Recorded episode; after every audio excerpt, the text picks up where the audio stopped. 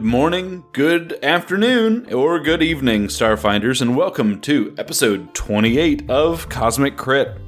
Thank you for joining us so much. I am your android best friend, Jabert, and I am so excited to share with you this month's, that's going to be March of 2018, this month's fan challenge. But before we get to that, we're going to announce the winners of our Skitter challenge from January, like a month back. But but we did it. We found we picked some things. So we want to say congratulations to Rabbit, Bamboo Telegraph, and Drake Sargent for creating some really great Skittermander personas. They were pretty fabulous, and I imagine at some point they may make an appearance. But before we get to our March fan challenge, I want to encourage you to stick around after the show for our interview with organized play lead developer at Paizo, John Compton. He joined us. It was very exciting. Um, if you're into Starfinder Society, you'll definitely not want to miss that one. But not only are we going to talk about Starfinder Society, John Compton is also the author of Book 2 in the Dead Suns AP, Temple of the Twelve, which, as you know, uh, we just finished playing. So uh, stick around for some insights and thoughts on that.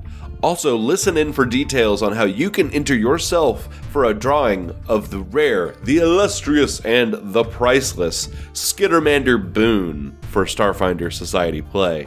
Uh, they guard that boon like an Incan treasure, and they don't let very many people have access to it. But we have got a drawing that we'll uh, describe in the interview about how you can get access to that boon. It's uh, really great. There's only like 20 of these things out in the world, and you can be one of them. So stick around. You won't want to miss it.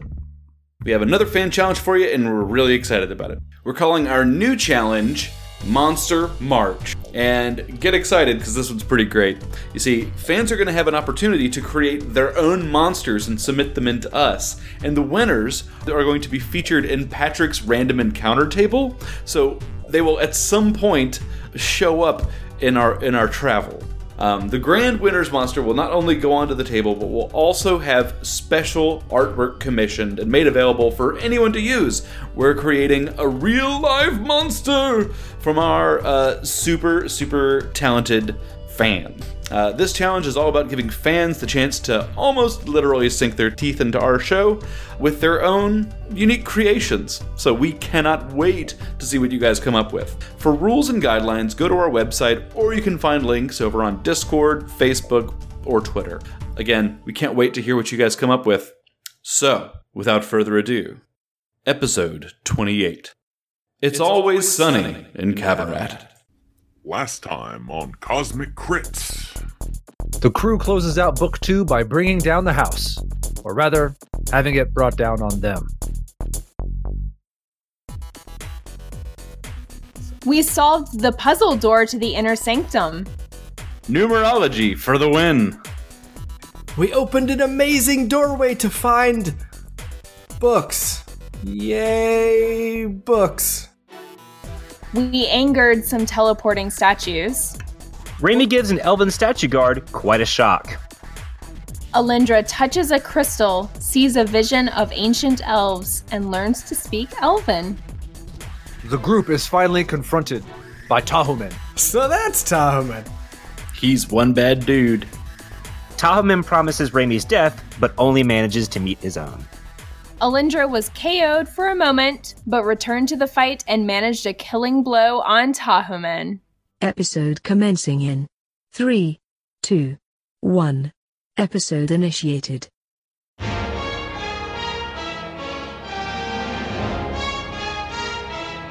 I will get you, my pretty, and your little Ysoki, too! Welcome, dear listeners, to someplace over the rainbow, as we're certainly not in Qabarat anymore. My name is Patrick. I am your GWN, your good witch master of the Northeast, and you're listening to the wonderful wizard of Cosmic Crit. Traveling down the ancient elven yellow brick road with me are the stars of the show. They've been hunted by Yerix, Caserix, and Kokoriki. Oh my. Please help me welcome my five friends and five level five players to the game. To my left, try not and step on his tail, or he'll jump at his own shadow. Drew playing Nax Sizrak. I just want some money, even. To his left, this Tin Man already has a heart of gold and two brains to boot. Jabert playing Andis 147. Hello, Patrick. Across the digital table, pay no attention to the technomancer behind the holographic screen. Damn it, that's what I was gonna say. That's just Miles playing Raimi. Good evening. And to his left, if she clicks her heels together, somebody's about to get solar rushed. It's Rebecca playing Alindra Vallis. that is such a bad Dorothy. Yeah. And to my right, if he only had a brain, he'd probably have more skill ranks. Tyler playing Adros Veronis. I don't know, but some people without brains do an awful lot of talking, don't they? And not a lot of rolling. And not a lot of rolling. And are we allowed to say bad on this show? oh gosh, can we not? Oh boy. let's just let's just go back and do the entire thing over again. No, I'm just hey you guys, we are done with the action-packed finale of book two. Congratulations, you're all alive. Yeah, so I'm told. Promises, promises, Patrick. right. So this is a special episode because, uh, as we mentioned probably in the intro, we have an interview with the Paizo Organized lead developer John Compton and the writer of book two. And you're not going to want to skip that because not only is it a great interview, he's a really fun guy to talk to, but there's also a chance to win the rarest boon for the Starfinder Society organized play in there. And that's a chance to play as like one of, I think, 20 Skittermanders in the entire world. so, so listen up to that. And this is going to be our, our wrap up episode where we get to talk about, you know, what happened, what happened at the end of book two, the aftermath. But before we get to that, oh, we, we leveled up to level five last week at the end of the, the last Indeed. episode. Indeed. And. I've I don't know about you guys, but I've been waiting to get to level five because in Starfinder it means something a little bit different. It's kind of a plateau level where everyone's abilities go up, and not just like a single point. Um, in like in Pathfinder, but no, you guys like leveled, leveled up. You're you're up there now. So let's talk. Uh, like I said, a little bit about that. It means everyone went up a level in a class, and you got more you know skill ranks and hit points. But in addition to that, you all got four ability scores that increased as well. Well, so let's talk about that, and uh, everyone, let's talk about you know one cool thing that your character got a level five, like a, a feat or a skill or some kind of class ability. Uh, let's let's start. Drew, what what the what our favorite Ysoki envoy get? So, uh, Knack, with his uh, ability increases, got, is going to be a monster of out of combat uh, rolling, which is going to be awesome. Oh boy, Uh, you weren't before. especially because uh, not only does he get another uh, ability that he can use uh, his expertise die on, but his expertise die now gets an automatic plus one added to it. So Yeah, it's so a minimum of plus two yeah, for all those. Yeah, So- that's pretty nice. yeah, it's gonna be pretty awesome. Okay, cool, cool. What about Jabert? How about Andis one four seven? Yeah, Andis is looking pretty beefy. Pretty beefy. getting uh, getting that bonus to dexterity and intelligence is super great. And in addition to all of that great stuff, Andis just got act- access to their wireless hack ability and remote hack. So Mm. uh, the combination of these two things sort of like they sort of work together when you have the exocortex class feature where you can hack a computer at range and with the wireless hack ability you can actually devote your exocortex to doing that while you do other things so you so i could be in combat and firing my rifle while my exocortex is off like hacking a hacking a computer nearby Mm-hmm. That's Pretty hot. neat. It, it reminds me very much of you know hacker classes in, in games like Cyberpunk, where you can manipulate computers and robotics around you while there's a gunfight going on. I think that's really cool.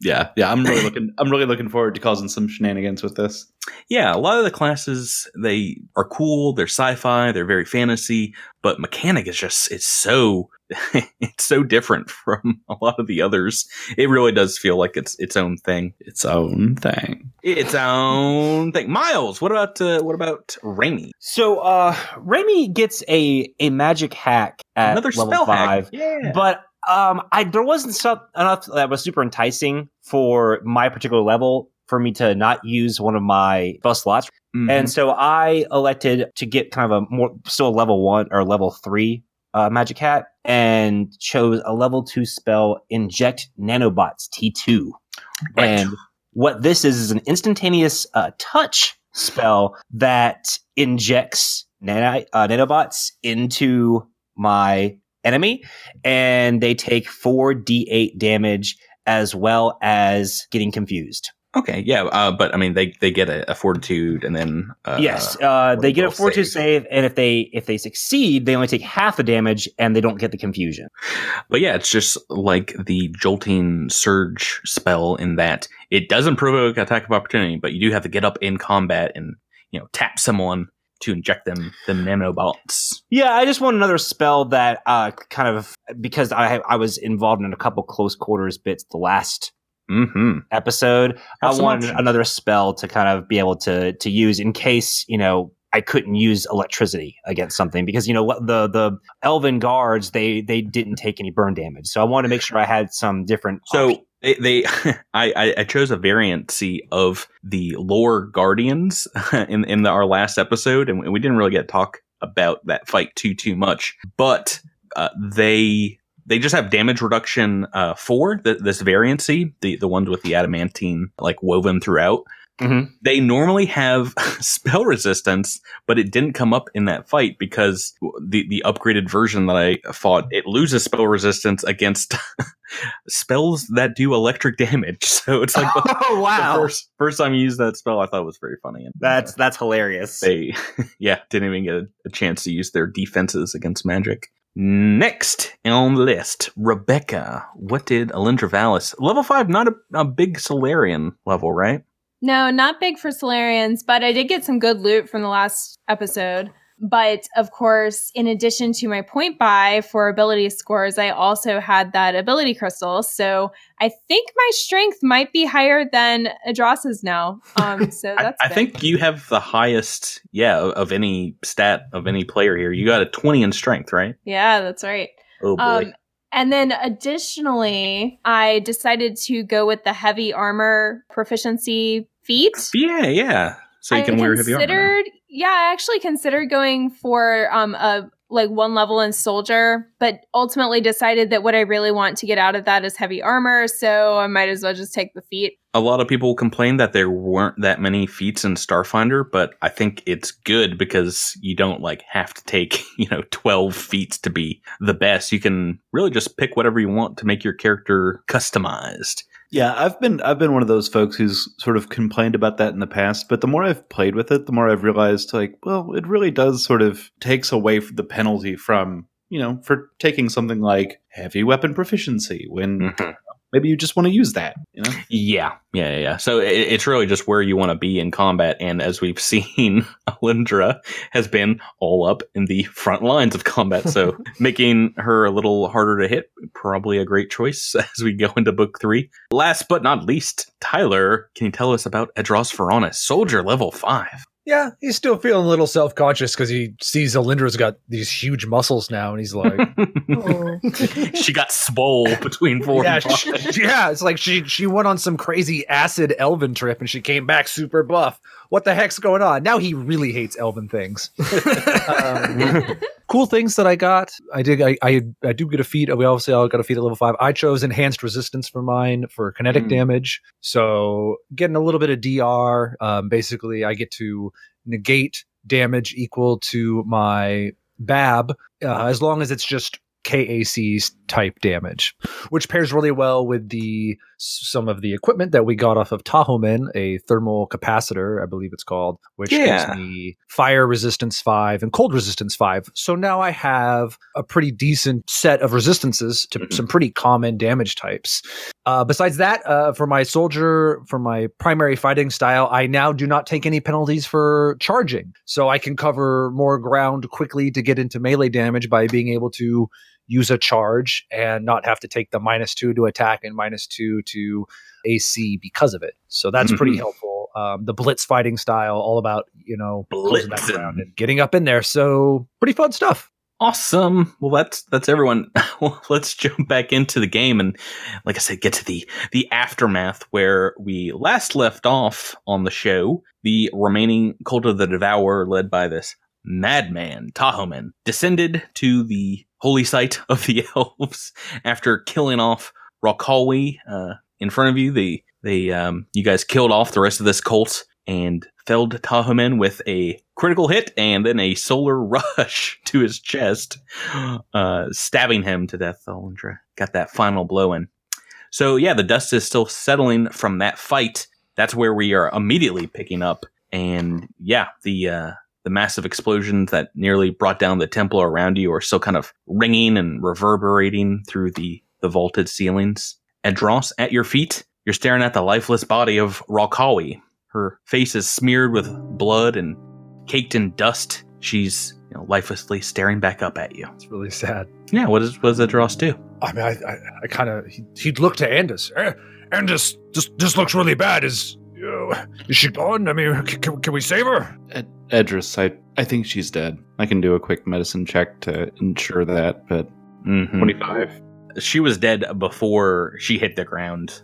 This pretty wicked pistol that Tahomen had, a, uh, a disintegrator pistol, just like took half of her chest and kind of disintegrated it. I mean, even if she had survived that, then she was hit by all these rocks after the explosion, and uh, no one was able to get to her in time in the, the scrum in the in the in the fight, and she is is definitely gone. I mean, I. What if we? What if we got her back to to, to Qabarat? I mean, there's got to be some. I've heard of mystics who can bring people back from the beyond. I mean, what if we march all the way back there and bring her body, and maybe someone can raise her? I mean, we've got credits. If they, and we've got tr- credits and treasures, I'm sure that someone someone there could help her. Edris, it took us 10 days to get here. I Hmm. don't think she could last that long even if she had a chance. It would be tough. We'd probably have to go day and night, but you know, I, I think we should do it. I mean, I, this is our fault. We left her out there alone. We should have never done that. If I were going to make a check to see if, you know, if if this would even be possible, my guess is that Mhm. we would need to cast something like Gentle Repose in order to prevent the body from decaying. I don't, know, I don't know that that's a spell any longer. Is it a mystic spell, but I don't think. I mean, so there are two basic, you know, bring bring them back from the living spells. I think in Starfinder, there's the typical raise dead, and then there's the reincarnate spell, which I think is new, where you can bring a soul back, but it you the the spell actually creates a new body for them. Oh, reincarnate's Man. been been around for, Oh, has it been around generations Okay. on Golarion. it's it's new to me uh, as I, I uh, but uh, yeah so you basically can bring the soul back but not into their body but you still have to have I think at least part of the body uh, the original body that you are trying to Mhm. you know, the soul was originally contained in so and it doesn't you don't get to choose what body you know is remade by the magic so Yeah, I mean that, that's a possibility. It would be extremely difficult to get back to Turhalau Point in time for anyone to be able to cast that kind of uh, of spell. So Alendra, hearing all of this conversation, would walk gently over to Adros and put her hand on his shoulder and perhaps telepathically tell him the best we can do for her now is to provide her a proper burial. We have to let go.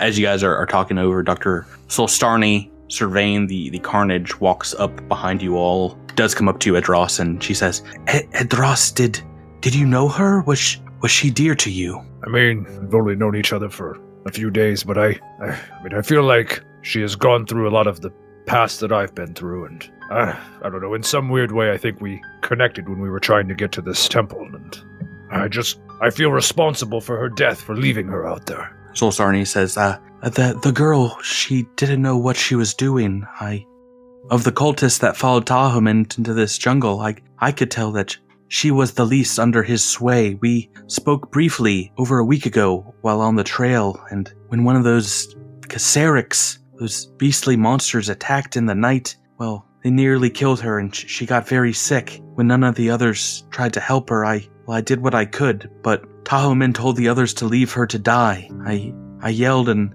said I, I wouldn't I wouldn't cooperate and I wouldn't go with them, but I, they they dragged me away. I, I went to her and, and she pressed this into my hand and asked me to take care of it. She holds out an electric blue metallic locket, and when you you know hold it in your hand and kind of like clutch it, a very small holographic image is projected of Rockawi and a, a similar looking pair of Lashuntans. They're smiling. It seems like it was taken many years ago when she was much younger. I I think she'd want you to have it now, Edros. Thank you. I I will keep it. Let's uh, let's switch gears here and go to everyone's favorite duo, Andus and Raimi. After the uh, the battle with the cultists, uh, you guys can inspect past the the fight towards the entrance where it seems like they've brought some equipment back into the, the temple and it's standing by the large double doors the, the entrance to the, the temple is a, a massive comms unit array This is where we came in. uh, yeah yeah back in the front here Oh, okay. Okay. yeah so you can go back there you see the traps that were disabled and it looks like uh, yeah the, the cultists might have just brought this with them it is as you inspect it disassembled but it is a system-wide communications device and it looks like there is a, a locked tier 2 computer that operates the, the system Ooh. Hmm. You want to rock paper scissors to see who uh, hacks this thing? Let's do it. All right. I, I don't know how we're going to do this on, on a podcast. All right, we're just gonna we're, we're- we're just gonna type them in. We're just gonna type them in. No, no, no. We're doing this. We're doing this. All right, you ready? Yeah. One, One, two, two, three, three. go. Yes. Scissors beats rock. The dumbest thing we've ever done this show. and is throwing throwing rocks tonight literally All right, but but Come on, but, Miles, scissors. but but seriously, can you help me out with this? Absolutely, buddy.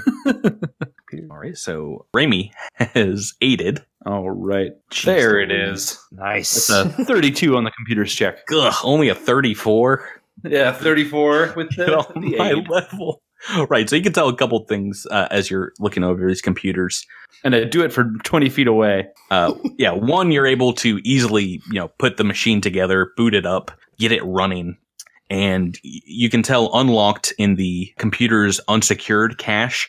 You see, it was used about three hours ago to make an outgoing call. It looks like towards the center of the uh, the solar system, towards the the diaspora.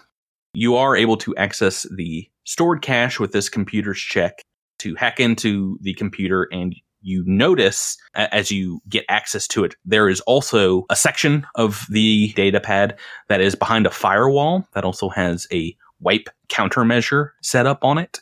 Mhm. Uh, so if you want, you can make another roll now and you can aid as well on that uh, to try and get access to that. Let's do it. Oh, How many people can aid on that? I think Um, if, if you got computers, you can you can jump in too. If I'm, I, I didn't mean to. I didn't mean to cut you out, Knack. I'm sorry. If if I'm if I'm needed, I will aid. I, I figured you'd be getting all the sweet loot from the fight. That that is also what I'm more interested in doing. But yes, Yeah, we'll talk about that in a minute. well, but yeah, go ahead and roll those computer checks. All right. all right. This one's a little bit harder. So because I have hack directory, Mhm. uh, if I try this and I fail, I can make one more computer's check to try to uh, prevent that from kicking off. Oh, right. The the, So- the wipe countermeasure. Uh, yes, right. So I'm going to try it. That would be a 23 plus 4 from the aids, so Oh, yeah. 27. Uh, that is enough. It was a DC twenty three. yeah, nice. Uh, so you, you find a transmissions log in there, but behind the firewall, you find what looks like Tahomen's bank accounts, including receipts for the purchase of travel equipment, what looks like some shady payments to Twonus N, the Lashuntan smuggler, and remaining in, in a few various off-planet accounts, 2,500 credits. That- I- that- that's all yours. that to our accounts. Yeah, I, yeah, I, I high five uh, Raimi. We're in the money. right. We got these weird wormy things. We got this. We got this cash. We're good. Right, but the cache, the uh, C-A-C-H-E, Ah, yes. uh, the transmission log, it, it looks like it is a you know, an outgoing message that Tahomen recorded. Uh, do you want to play that? Yep. yes. So it's him. It looks like he's standing on top of the the mountain, you know, with the temple like way down below uh, in the background behind him, and he says, "Brothers, it is I, Tahomen. I have found something for the cause that you will want to know about." After this discovery outside of Absalom, a large rock found inside the drift, I, I discovered writings within it similar to those found here on Castrovel hundreds of years ago. I tracked down the source and determined it to be what the sages called a stellar degenerator, locked up behind some kind of gateway to a demiplane in the stars. My mentor told me a legend about the elves of Eucalam finding a weapon of immeasurable power, and I think that is what I have uncovered. I might not be able to act on this information, but I highly suggest you put everything you have into tracking down the location of this weapon and use it in the name of the Devourer. Tahomen out. Well, that doesn't sound good. Yeah, I don't like the, the stellar. A stellar generator sounds sounds like a good thing though. It make De- makes Stellar degenerator. degenerator. Oh no, it's the, it's the opposite of that. Oh, it's, it's the opposite of what you were saying. Oh gosh, no! The humanity. We need those. Sounds pretty good. Oh, wait a minute. What? That's unlimited inner. Oh no! Yes, and this is a phrase that Alindra, you heard it spoken thousands of years ago in this crystals stored memories of the the elves of uh, the Oatian elves talking about the the temple and what they found. Stellar degenerator. Uh, I, I have a question. He mentioned that he saw writing similar to that that was found on the Drift Rock. Have we come across that yet? Yes, on you know some of the the writing. Just, uh, oh, just the, the writings on the walls and stuff. Well, no, the the the books and Okay. uh, scrolls that he had out on the table in the the inner sanctum. It looks like they they matched up. So it, it was this this writing that you still you know don't really know what it says. A language is not Elven. It's not you know anything you've you've come across yet. Uh, did he also mention that he saw this writing on the Drift Rock? Correct. Interesting. Yeah. Because I was under the impression that it was really just us and maybe A robot recording everything that you did and uh, putting it out to the entire universe. fair point. Remember that. Yeah, right. Oh, robot. Remember That's that. right. favorite uh, NPC. Remember that Gilcrest had the uh, same tattoo that Right, Gilcrest had that same tattoo, and his And last his last Raul- word was consume, and it made it made made it sound like he was maybe in with the Devourers. Well, and somebody was it the sniper lady that had a whole bunch of Eoxian reality TV on her data pad. So Mhm. they've been tracking us. Really quick question. I we've now heard mention of a gate several times, but it doesn't seem like the gate is in the temple. Do we know where the gate actually is, like this physical gate? Right. So Dr. Solstrani can can help with that question because she begins looking over the the notes as soon as possible and suggests maybe resting here for the night because she wants to dig into these immediately. And she Um, needs are her- you guys? She needs her spell slots back. oh, I was about to say it is. It is getting onwards in the evening at the, this point, so it, it might be a little dangerous getting back down the mountain in the dark. That's fair. Um, Uh, you guys want to make camp, as it were? uh, before before we make camp. So if there is a gate around here, is that a possibility that we could take Raw Kawi with us and maybe take her through the gate to revive her? And I don't think it's that kind of gate. I think it's like a gate to eternal oblivion. So she she looks over these notes. Yeah, she says this this was not a place that perhaps they they knew well about. The, the gate of the twelve that this temple is named after. It seems to be a, a location somewhere in space, but all these notes, not not a single one seems to indicate where it is, as if it were taboo to the elves to even speak of it. I think they they were that worried about what they had found from a religious and from a well from their their, their cultural mores hmm. So we know that there's a terrible gate somewhere that possibly links to a weapon that could bring about the oblivion of the cosmos, but we don't know where it is. Correct. well, in the meantime, let's loot these bodies. Huh? Huh? huh? right so you Knack found some some pretty cool stuff including uh, you'll, you'll have to get it resized but the the armor that Talaman was wearing it, it- it's light armor and it's a, a pretty nice upgrade over what you were wearing right Yoink. and his pistol. It's it's like the first cool upgraded pistol we got, which was a what is it, a disintegrator liquidation pistol? it's pretty. It's pretty bonkers. It's Liquidator. yeah. It, it does a tremendous a disintegrator pistol. A liquidator does acid damage, but it's only got a range of fifteen. So Mm. if I want to Yeah, use it. I got to get in close. But isn't it like 1d10 or something? Yeah, it's a one d10. Yeah. Yeah. Yeah. A little little upgrade over your It's other a- pistols. yeah, it- Yep. I was gonna say I was gonna say you're doing probably more damage than I am. So Let me just let me just check uh, Sirenscape. I, acid pistol. Acid pistol. nope. oh yeah, not not something you'll find in the Starfinder core rulebook. Even if you're not playing the adventure path, it is totally worth picking up these books because they got new spells and and, and monsters and uh, and weapons and armor. It's they're pretty amazing. Tyler, do they just have like a splorch sound? Because that could be pretty good. yeah, we need some Mad magazine sound effects. Oh boy. Luckily, it still just takes batteries and not uh, any kind of crazy special ammo. So yeah. So yeah, d- you guys want to make camp here in the temple, rest up? I imagine some Oh, of you yeah. might have lost some hit points. Yeah, after I'm. Uh, yes. Yeah, one or two.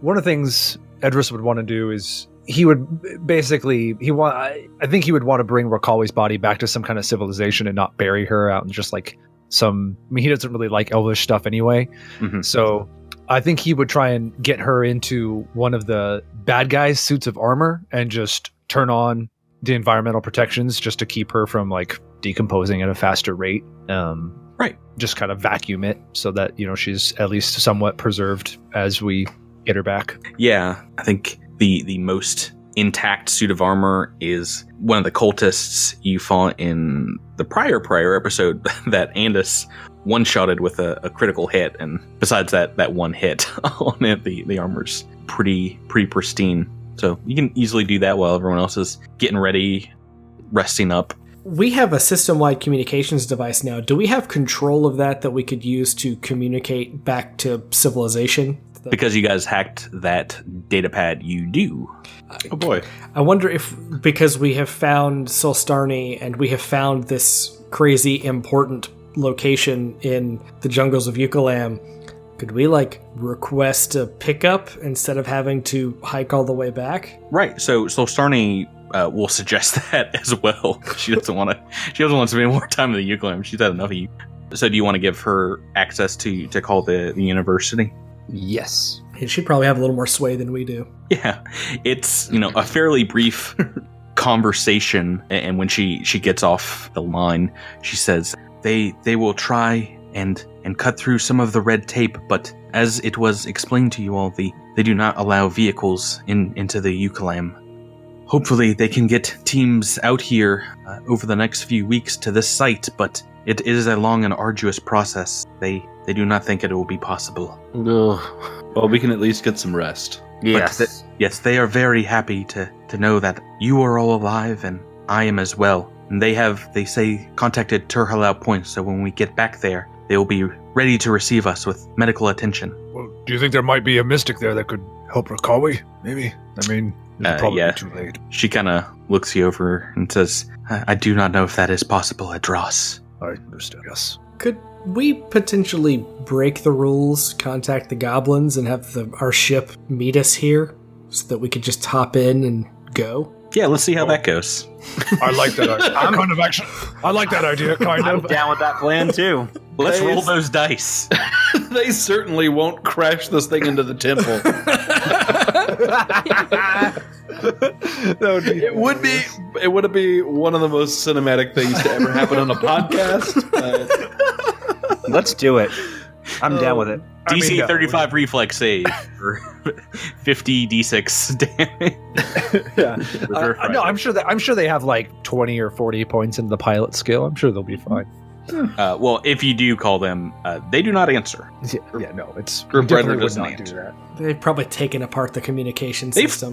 probably it's the drift rider's probably up on cinder blocks right now because he's been gone for two weeks without giving him any instructions. So you know, goblins got goblins got a goblin, y'all. Go- Goblin's got a gob. Gob's got a gob. Do you guys want to talk to Chiskisks. Let them know about your mission. Sure. Oh yeah, I guess we yeah. should check in with all the Old Chex important people. Uh, who wants who wants to make that phone call? I'll make it. Um, I got. Uh, I got. I You're got. so chatty. got Such a chatty chatty I got the stats. I'm gonna. I'm gonna try to get some con, some cons- Kasaric bonus pay out of this situation. It is maybe the middle of the night on Absalom as well, but when you call, they, they pick up after, you know, maybe a minute of, of getting a connection and they say, Greetings, Starfinder. It it has been so long since your last report. I had grown worried. Uh, tell me, how have you fared on Castrovel? well, uh, we we're in the jungles of Ukulam right now. We've been out of communications contact for about two weeks, but we found the missing professor. We're getting the information about the language, and we may have stopped a cult of the Devourer from destroying the known universe. We'd like to get out of here. Yeah. Yeah, we're really ready to get out of here, but it's looking like uh, unless somebody can clear up some red tape, they don't allow vehicles into this jungle, so we are kind of stuck uh, trudging back for another two weeks. Do you think uh, the Starfinder Society could help it out? Help us out with any of that? As I said, I refuse to become another Halkoim Zon. We must follow all of the rules of the continent of Ukulam. But what you said, it it sounds most troubling. Uh, troubling news indeed. I, I will try and gather a team, including Waylos at the University of Qabarat, to start studying your findings immediately. Uh, Th- that's that's all well and good, but our findings may not make it back if we don't get a little help to get out of here. I mean, uh, there are you, you can transfer them via. The yeah, I was about to say, just send them electronically right now. So But we're not Gu- gonna. guys, come on! No. Do you know anything about negotiation tactics? Nope, it's broken. Uh, you, we can't. We couldn't possibly do it. Oh no, Knack, it's not gonna work. Maybe I can help clear this up right now. There's no one going to pick you up in the Ukulam on a, on a ship. So. All right, so we should just- with that. So we should just quit our belly aching and uh, it is it is forbidden. get ready to walk. but once we Get get back for- to the once we get back to the station, any chance we could be put up for a couple of days in the nicest spa hotel, uh, you know, six or seven star deal uh, on the on the station, just for our troubles with all of this. Oh, certainly not. It sounds like we have an even more pressing matter at hand. This this cult you say, you have to equip yourselves and help track down whoever Tahomen sent that message to. So equipping, that's a very important thing because we might need a little uh th- these guys seem pretty pretty uh, uh what's what's the word dangerous and uh, we might need some some funds to to get ourselves some nice new gear, some weapons, some some stuff for our ship so we can track these guys down. What do you say the Starfinder Society help us out with that a little bit, huh? They, they type into their keyboard on the other end and says, uh, We as a society are still reeling from the Scoured Stars incident.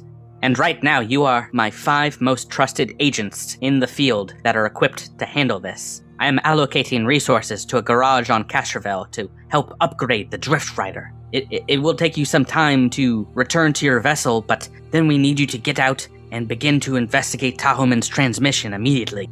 If the cult of the Devourer is seeking this knowledge, the Starfinders need to beat them to it. So, w- could I just call ahead to the garage and kind of put in like orders and like kind of yes. list out yes, some specs? Just be like, just ha- have the ship ready when we get there. Yeah, and I mean it will take some time to to travel in the solar system, so you can even make some of the the upgrades, you know, do some changes to the ship while you're before you leave and and after. Okay, cool. Right. So let, let's let's wrap that up. Uh, is there anything else you guys want to do before you go to go to sleep that night? Before you sign off? Uh, uh, cults have a lot of money. Typically, cult leaders make make uh, tons of bank. We sure that we've gotten all of the, the goodies off of uh, Tahomen and these other cats. Any cred sticks lying around, anything like that? I just imagine Knack like holding somebody up by their ankles and just like shaking them, just like They gotta have something. Come on. This from the guy in the 300 credit suit. Come on! we did most of the the gear stuff between uh you know last week and this week off the the air because there's a lot of they had a lot of stuff on these these uh these cultists that you killed but for the most part i imagine we will do gear between this week and next week as as you guys sell items whenever you, you get back to to Qabarat. And Just looking for cred sticks, man. Just looking for cred sticks. yeah, yeah, they, the, the gold stew, you know, they have you know between like 50, 150 creds on them. This is the worst cult. The next morning, you guys are collecting your gear to to head out, and Alindra, you see the ancient elven battle armor still on the ground where Panelier fell. The body, you know, completely gone at this point. Do, do you want to take it with you? Yes. Right, so it is this ancient, archaic armor, but for some reason it just speaks to you. He was the the guardian of this place for millennia. Alindra, you got more elven artifacts speaking to you over there? Yeah, don't worry about it. It's fine, Knack. quit, look, quit looking at my stuff. How much is that worth? we're, we're, we're talking about how she picked up a stone and it, she had a whole vision last week, but that's Right. fine. Yeah, mm-hmm. never mind. So it's the morning here. It's it's cool and clear, full of sunlight coming in. When you leave the temple, Alindra, you see this vision of a, a shadowy female form again move in between the, the broken columns of the courtyard in, in front of the temple's entrance, kind of moving towards the, the west. What do you want to do? Uh, follow it. It took me to an ability crystal before, so Oh, that's This is something. This is something we all see. this is something only Alindra sees. Well, do we Yeah. see Alindra following it to the west? Yeah, I, ma- I imagine she'll just kind of peel off as you guys are getting your gear ready, and it leads you, Alindra, to the the back of this courtyard to a very large stone ring. And as you touch it, a large arc of the orange energy that seemed to surround Penelier surges out of your hand and into the stone. There's a cracking noise as some of the, the rocks jump into life and others creak under their own weight, crushing pieces to flinders and, and sending a big plume of dust around. The air around this stone arc is electrified, and all of a sudden you are pushed backwards by a magic force as a portal of dark energy opens and fills in the void, creating what looks very similar to a, a small elf gate. El Alnuir. Oh, dang! Cha-ching! uh, Alindra stands in, in wonder at the the sight in front of her and calls to her friends on her comm unit to come here, guys. You might want to see this. We all, Uh, we yeah. scramble over there. Right, yeah. So it- Holy crap! It's a gate.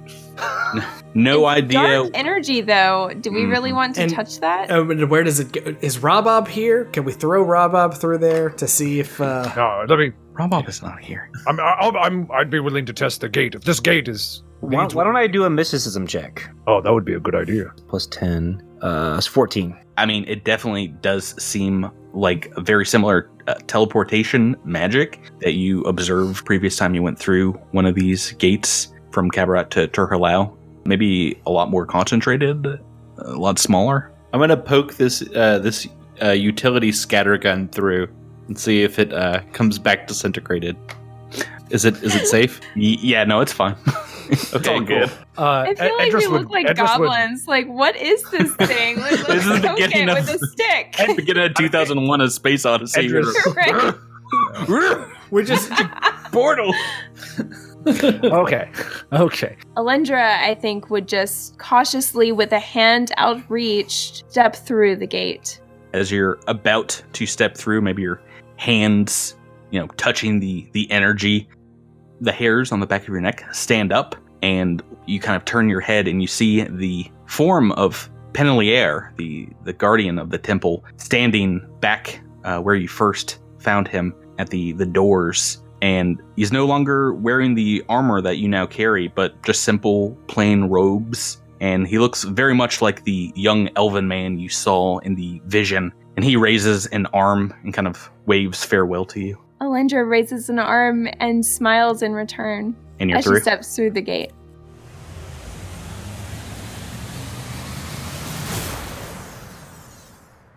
Mm-hmm.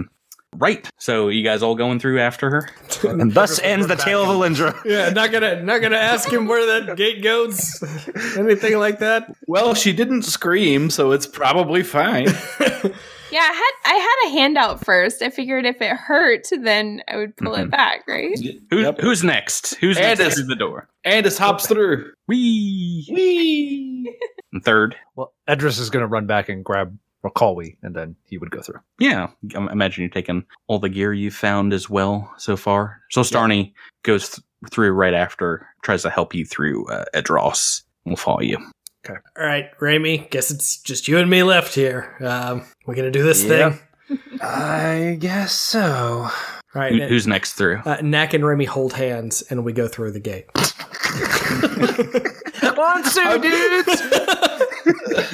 I'm not gonna lie, I was kind of thinking that one of those two was gonna kill the other one. Just be like, oh, he didn't make it. The thought, the thought probably crossed both of our minds. okay. So as as you all exit the gate, you see Turhalau Point around you, and you are surrounded by guards. Their their weapons drawn at the gate. A klaxon alarm is is going off with an AI voice in the camp saying Unauthorized elf gate activity. over and over again. But Doctor Al Nuif comes running forward and says, "Wait, wait! It, it is the Starfinders. They they have returned." And they they kind of holster their weapons, stand around you. we got our own ride back. You guys had this gate here the whole time? I mean, this is the gate that you came through originally, so yes. Oh, I didn't realize that. I thought maybe it was a because it's not where we entered. But elf, elf stuff, man. Come on. This is why I don't like this stuff, Knack. It's very confusing. Uh, Dr. Al Nuif says, well, Welcome, friends. You, you seem to have made it, and Dr. Solstarny, I presume. Welcome back to you all. You must be famished. Can can we break bread and, and, and speak of your adventures? Do you have any whiskey? Doctor, Yes, yes, I do. Raimi. I'm all in. Yeah, let's go. All for it. in. Doctor, I don't have I don't have time for this. This our friend here, she she died, but I want to try and get her, you know, magical aid and maybe bring her back or something. Dr. Al Nuif, you know, goes and, and speaks with some of the guards and says, uh, I, I have you scheduled for the next return trip to Qabarat as soon as possible, but that still might take some hours to get the the energies aligned for the, the travel. Uh, can you just rest up first? We have a, a medical facility here to see to your wounds, but for the the body, I you, you might need to return to Qabarat. I'll wait. I'll wait here for the ride. I'll be fine. Okay. So he, he'll lead the rest of you guys to a, a small building that seems to work as the, the mess hall for the camp, and there's tons of tables and chairs, and you are greeted by the smell of warm food that permeates the space. He brings over to you just plates of eggs, thick cuts of meats, eucalyptus fruit, and, and produce brought over um, to to the camp. And says, uh, eat, eat up, party, head to the medical facility. But can I see? Did were you able to find any of the horticultural specimens you you clipped along on the the way on your journey? Yes, were we found a couple. Yeah. Ah, I empty out all the horticultural specimens. just dump them on the table like Yeah. Gross. floor. Here's your dumb plants. yeah, he looks it over. He's like, "Oh, oh, these are simply amazing. Uh, you've done in a few weeks what might have taken me the rest of the year to procure. I, I have resources for the rest of my research grant, and and I want to talk to the university about well having some of those funds left over directly transferred to your accounts. It it's only a few thousand credits, but well, I wish I had more to give for you have fast tracked the next leg of my research, Ricefold. Well, let's just say if you find your way into anything extra, you just uh, keep us in mind. How abouts? Oh, okay. We, uh, you know, Not all- not how research grants work, but universities are just the worst. I'll I'll be able to head back to the University of Qabarat much sooner than I expected as I, I gather my notes up. Uh, right, so we, we can fast forward to your guys' that that afternoon. You, you are able to get a return trip to Qabarat. Uh, you guys all ready to to leave Ukulam probably forever Yes. Oh, yeah. So ready.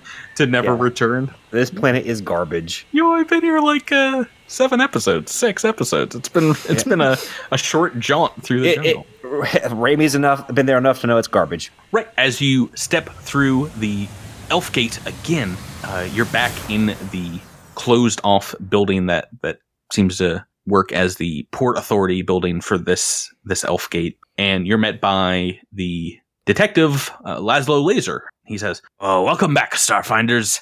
It looks like mission accomplished. Dr. Solstarny, we have a medical team on its way for you." And uh, Dr. Solstarny says, "Well, forget all that. I, I have to get back to my office and start deciphering these texts. This is the greatest archaeological find in hundreds of years. The, the implications are staggering. I, I couldn't have done it without you all." She turns to the five of you and says, "Won't you come and, and see me at the university before you leave?" Of course we will. Wouldn't Amazing. miss it. Amazing. Thank you. Thank you so much. A, a team of doctors, medical specialists comes up and start plugging her into machines. And uh, you guys, you guys are all set because they, they put you through this before you left, but she was kind of smuggled into Ukulam. So they're, you know, inoculating her and giving her all kinds of uh, medicines right now. As uh, she begins to argue with these th- doctors taking her away, Detective Laser comes over to you, Edros, to the uh, the body of Hallway. Some of the gate technicians have laid it to rest on a hover cart, and he says, uh, "Was is that one of the the cultists? Why why'd you bring her body back?" She was basically press ganged into the cult. Not her fault. She helped us out in the end. I don't think we could have gotten as far as we did without her help. I want to try and have her brought back. It was our fault that she died. We we left her alone, and Tahomen, the leader, one of the leaders of the cult, tried to use her as an advantage, and he killed her. Huh. Well, I I don't know much about that myself, but if you're serious about it, you want to try and bring her back, head downtown to the Church of the Phoenix. I know a priest there. She goes by the name of Mother Shadowbane. She can help you out if anyone can. Thank you for the tip. I'll head there immediately. Awesome. And we've got a good deal of wrap up here to do, but I'm going to suggest we split off into a couple of groups. Maybe someone to go with Edros to to this temple, and the rest they're expecting you back at the University of Qabarat. I'd like to go to the university. I have Mhm. family there. I'll go with a dross. Andis and Knack, do you want to go to the university along with Alindra? I, f- I feel like maybe somebody needs to go with the Dross to make sure that he doesn't spend all his credits bringing this girl back to life. Well, I'll I'll stick I'll stick by Alindra. Andis does give one kind of final forlorn look over at uh at uh Rakawi before they kind of cart her off. Andis and Alindra are pairing up a lot, but I feel like it's because or they feel like they have to. Yeah, you're also kind of the the smarty pants of the group. Yeah, Oh. that's true. Right. So Alindra and Andis one four seven. Let's take you guys back. You've uh, got a vehicle take you to the University of Qabarat, and as you enter the the main building, you see the the part time student Kimsey at the front desk, and he jumps up straight out of his seat when you arrive and says, "Oh, well, you're here. Well, well, welcome back, Starfinders. We did not expect you so soon." Thank you. We found Solstarny, so rest assured that she is safe. Oh, that's amazing. the Master Mahali is, I I guess, unavailable at, at the moment. Um, would you follow me? I, I can show you to a lobby where you may wait. Very Certainly. well. Mhm. He walks you down a, a long hallway and opens a door. You guys heading on inside. Sure. Yeah. Entering quickly, Got he nowhere else to be. he closes the door behind you, and you are walking in, in pitch black darkness. And you just see a, a very large empty room. Seems to be some machinery off into a corner. What do you guys want to do? Is it greater than sixty feet across? It is. Oh. Is it a basketball arena? You, you ready to shoot some hoops? I know this is a college, so they got to be hiding their, their court somewhere. Let's do a quick layup game.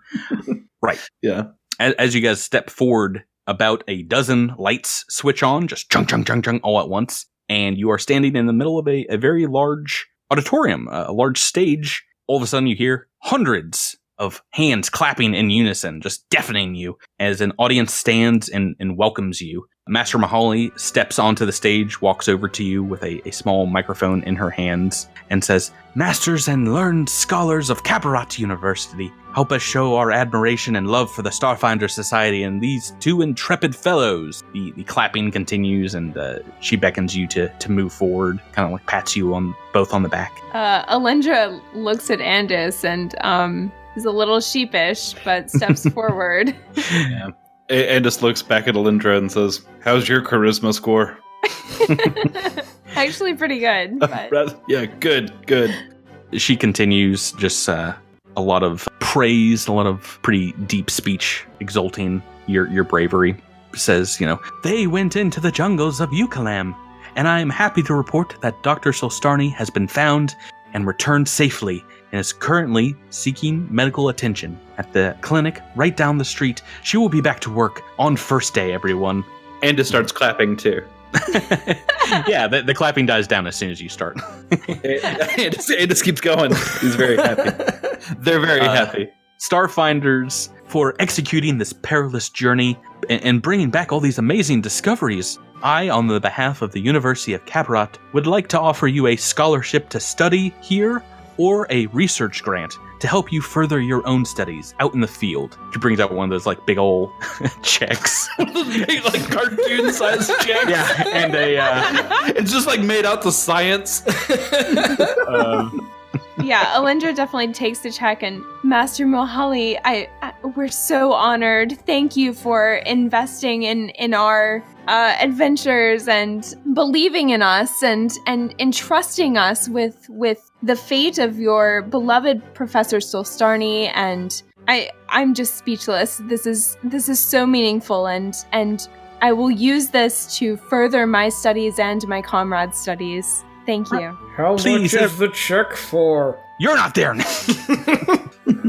Please help me once again honor these heroes by showing them a round of applause. The entire auditorium begins clapping again, and then all the house lights go up, and you see tables and chairs, about a hundred or so academics standing around them. There's a massive smorgasbord of delicacies spread out along the side, and you hear bottles being uncorked, and the room begins, you know, speaking, and it seems like a, a large soiree begins all at once. and yeah, Rebecca, we're What? at the Nerd Oscars. I know it's awesome. Isn't This it is the the best. best? Oh I'm so gosh. glad. I'm so glad we went to this sweet party. I know. Not I some boring church. it's gonna be so boring. the other place you guys picked, you picked the right side quest. Go ahead and both of you give me a perception check.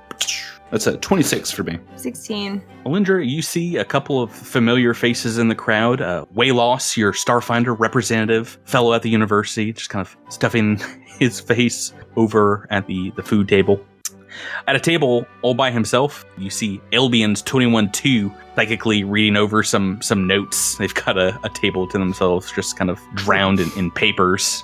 And Andis, you're the one that sees two Lashuntan figures step through the auditorium's doors in the back. They look very similar to our own Alindra Vallis. Am I am I still standing near Alindra? Yeah, sure. I stand I stand uh to I stand on the other side of Alindra, like facing like so that she if I'm talking to her, she's facing away from the two people.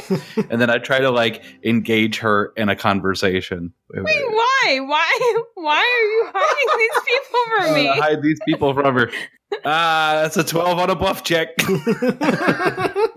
Sense motive is plus two harder because I have a flat affect. What, what do you Right. say? I'm saying, uh, uh, Alindra, show me this big check real quick. like, let's look at this big check. Let's let's see if we can get somebody to take a photo of us with this big, big check. How much is the check for, Alindra? I can Can tell I you do that. a sense motive? Oh yeah, go ahead. 22. Oh boy. Oh boy. Andis is acting weird even for them. They're real, real weird. How much is the check for? Uh, Stop it. So, Alindra, as as you notice this, a a couple of people sneak up behind you. One of them taps them on your shoulder. It's your parents, mom and dad, Valis. Alindra's super giddy. She's really excited to see her parents. Uh, yeah, I'm imagining you guys embrace, and Yes. and mom is is like, you know, we we're so sorry we we missed you when you arrived, daughter. I'm sorry I missed you too. I, I'm so happy to see you, and I have so many questions for you. Oh, well, we have questions for you. It, it seems we were informed that you were on this dangerous expedition into the Ukulam. You could have gotten yourself hurt. No, it, I, I'm, I'm fine. I, I did, I did fine. You'd be really proud of me. Oh, always our little adventurer. Come and sit and tell us all about the trip. I'd like to, but I, I feel like I need to start with explaining to you that I have these very strange powers that came, I don't know where from, and I have questions about my past and why was this whole elven expedition so familiar to me? Do you have any idea? Have I been to Ukulam before? They they look at one another and kind of shake their head. No, it's like they, they explain that they had seen o- over the last few weeks some of the footage from the the drift rock, so they were they they had some questions themselves about you being able to manifest a sword made of energy and and cutting down zombies and stuff. Fair. they they answer pretty honestly. It's like We none of us have been to Ukulam. So strange because I I have this weird tattoo that I I don't remember where it came from and it's become bigger and bigger and I I always thought that it was something that I made up as a child and now I'm seeing images that match this tattoo in Ukulam. Why would that be? yeah, they they look a little confused uh, as well. Y- Your dad, you know, kind of stammers out. It's like, well, I mean, uh, you you were born at, uh, off planet uh, when we were on one of our adventures ourselves when we were younger, but I I, I just don't know. What kind of adventure was it? Um, that, I mean, it was very similar to kind of the, the trip that you took with Master Pasilar. It was, you know, an, an outer planet, a an uncharted planet in the like outer rim of, of worlds. They were they were studying ancient civilizations, you know, the the planet's ecosystem, all kinds of things. It, was a, a fairly large contingent of of scientists from from Castrovel that went. So you know nothing of what my possible connection to the elves might be? yeah, they they seem to be pretty flummoxed by that. Yeah. Alindra's very disappointed. Do you show it to your parents? Yeah, I think that they would detect that. I think that they would realize that she's upset. Besides, they're Lashunta. Don't they like read minds and stuff? they, do have some some light psychic ability, but they, they try and cheer you up by by, by telling you of of their time uh, since you've last seen them, and we'll we'll fade out the scene there because they are trying to cheer you up, trying to to talk to you about your adventures and, and what what has happened. Try and make sense of it all. yeah, and Alindra puts on a happy face for the sake of her parents. Good, good. Uh, let, let's switch gears and, and get back to downtown where Knack, Raimi, and Edros have transported the, the remains of, of Rockawi to this huge alabaster shelled, it looks like uh one of the, the ancient buildings of, of Qabarat, this, this massive cathedral that looks like it is dedicated to the goddess Sarenrae. Does Oh, good. Does anybody have mysticism? Uh, I do. Ch- ch- Roll that for me, Raimi. All right. Uh, 16 plus 10, 26. Right. So you, you know all about Saren Ray, obviously. You know that she was an, an angel, an angelic figure on ancient Golarion that rose to godhood in destroying evil beings and representing the, the sun of the Pact Worlds, and is often referred to as the Dawnflower as well. Okay. I relay that message to Edris. Fascinating. Uh, I'm not that great when it comes to dealing with the gods. I hope you guys will help me out, not making myself look stupid and hurting our chances of getting Rakawi some help. That's what we're here for, buddy. As you enter the, the mystic place, you are hit with the smell of burning candles and incense. It is as thick as a fog inside the building, and it just drenches you as you enter. And towards the back, you find a solitary woman kneeling on a bench in the center of a, a stone floor. The slight figure stands beneath a massive, stylized golden statue of an angel with its wings made of what looks like fire hanging in, in the middle of the air magically above her. She wears a very simple tunic and steel scalloped belt, and her hood is drawn up, but as you approach, she lets it down and you see an, an elven woman, perhaps a hundred years old, not ancient, but still looking very keen, a shrewd face of immaculate beauty, save for the, the faintest scars from some ancient injury across her cheeks.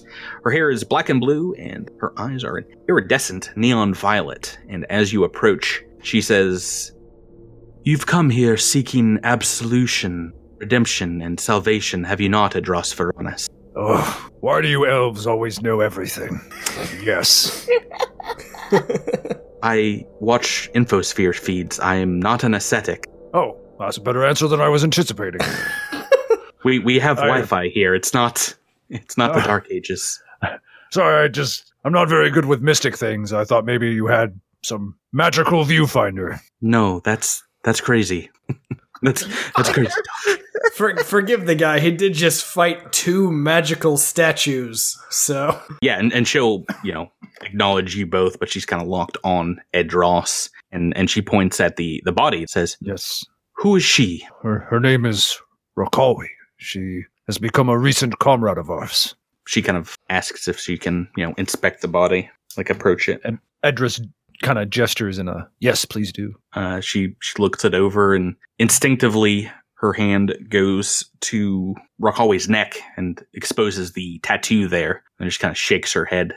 And uh, she introduces herself. She says, "I am Eliar Shadowbane, High Priestess of the Dawnflower. Welcome to the Church of the Phoenix Starfinders." I'm Edris Veronis. This is Raimi, and this is uh whatever he's going by now. And uh I, Smooth. I uh I brought her here in hopes that you could help her. I know I know she's got that tattoo, but she was essentially brainwashed into this cult against her will. Tahomen wields an unnatural ability to influence people, but he's gone now, and she defected from them and even helped us in getting rid of them and uh, saving the temple that we were at. I think she deserves a second chance, and we failed in giving her that second chance, and I want to make it right. She uh, goes back up to her place under the, the statue of Sarenrae and says, I, I did not mean to ask you just who she was, but who was she to you? I mean, I, I mean, I don't know. She just, it was weird, something I've not really been through.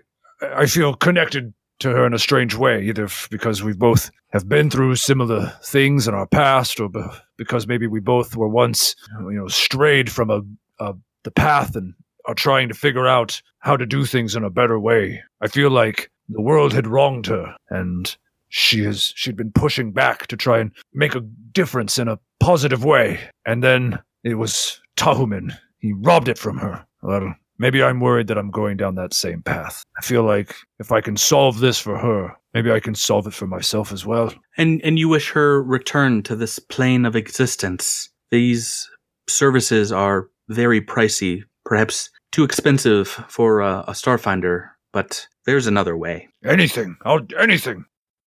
I don't know whether you wish to admit it or not, but I believe fate has brought you here to my doorstep. Our faith requires us not just to believe in things like random chance, but there is a divine hand that moves the story of your life, Edros. Tell me about this. What what does it mean? She kind of lightly brushes her hand against the insignia on your chest. Oh. Ah, I mean, back back when I flew under a, a pirate's banner. This was the Sunbreaker Pirates emblem. It was the crew that I ran and captain. That is quite interesting.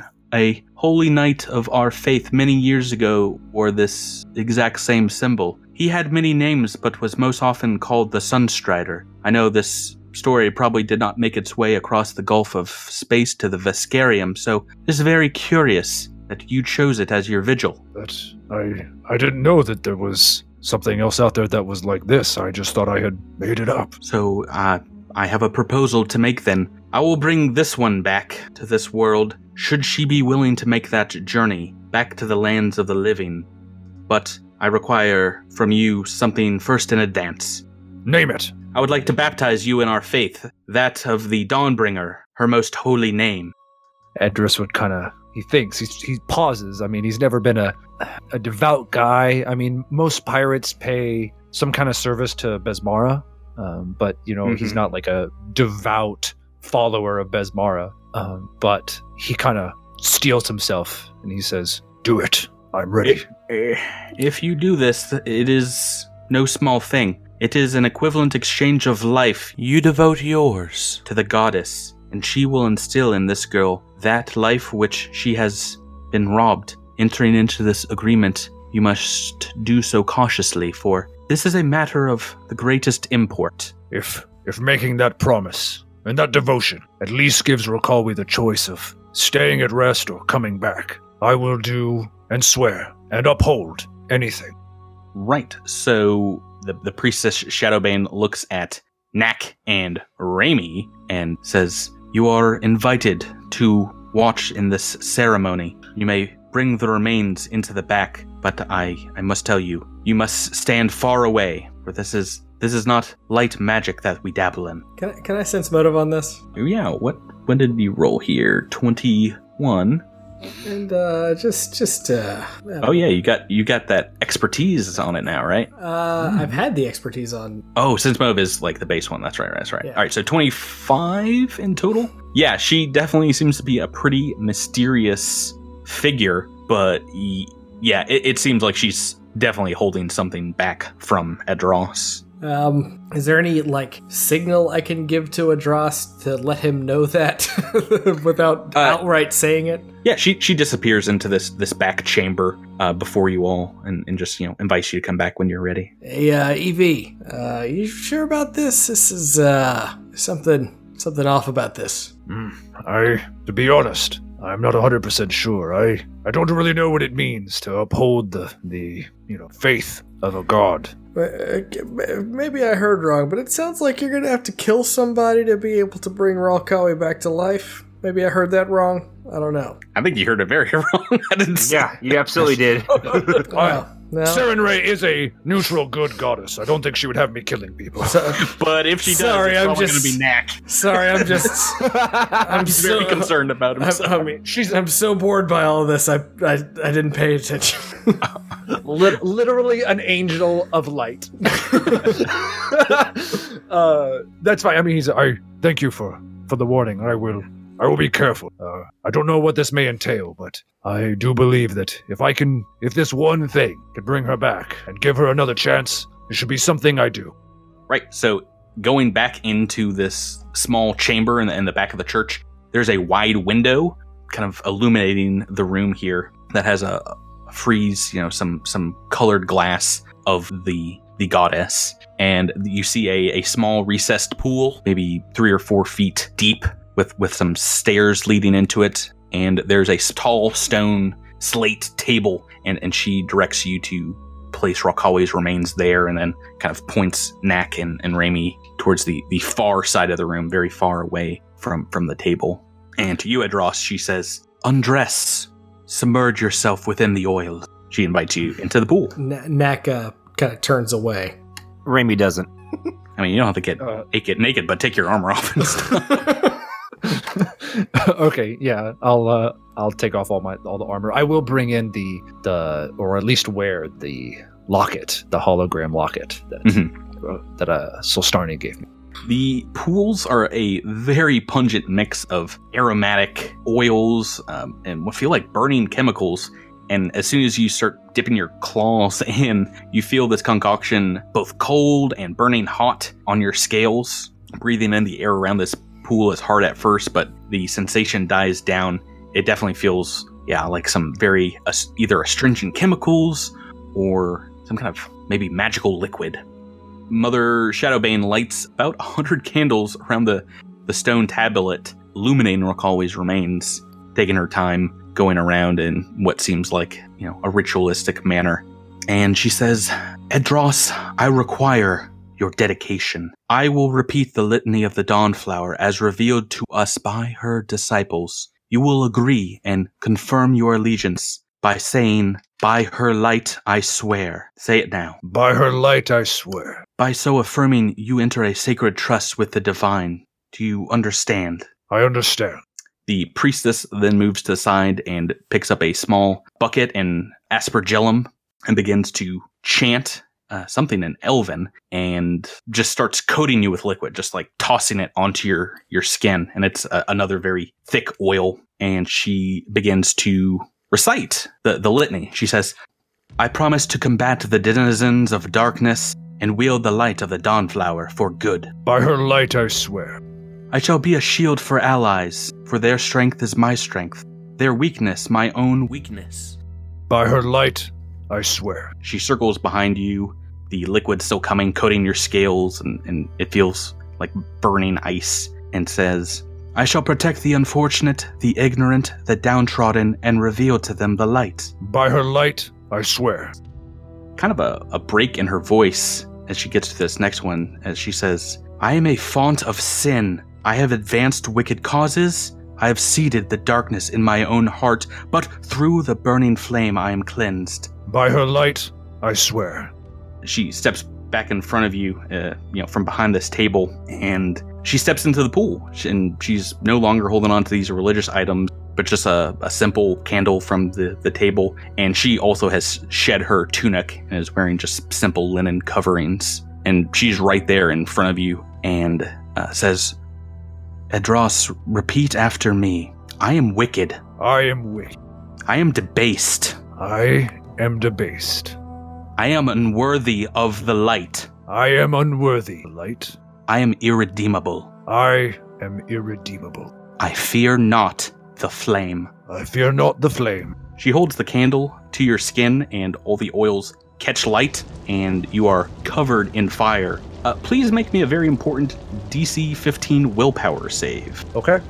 16. Right. Uh, this is a, a fear effect, but the flames cover you completely.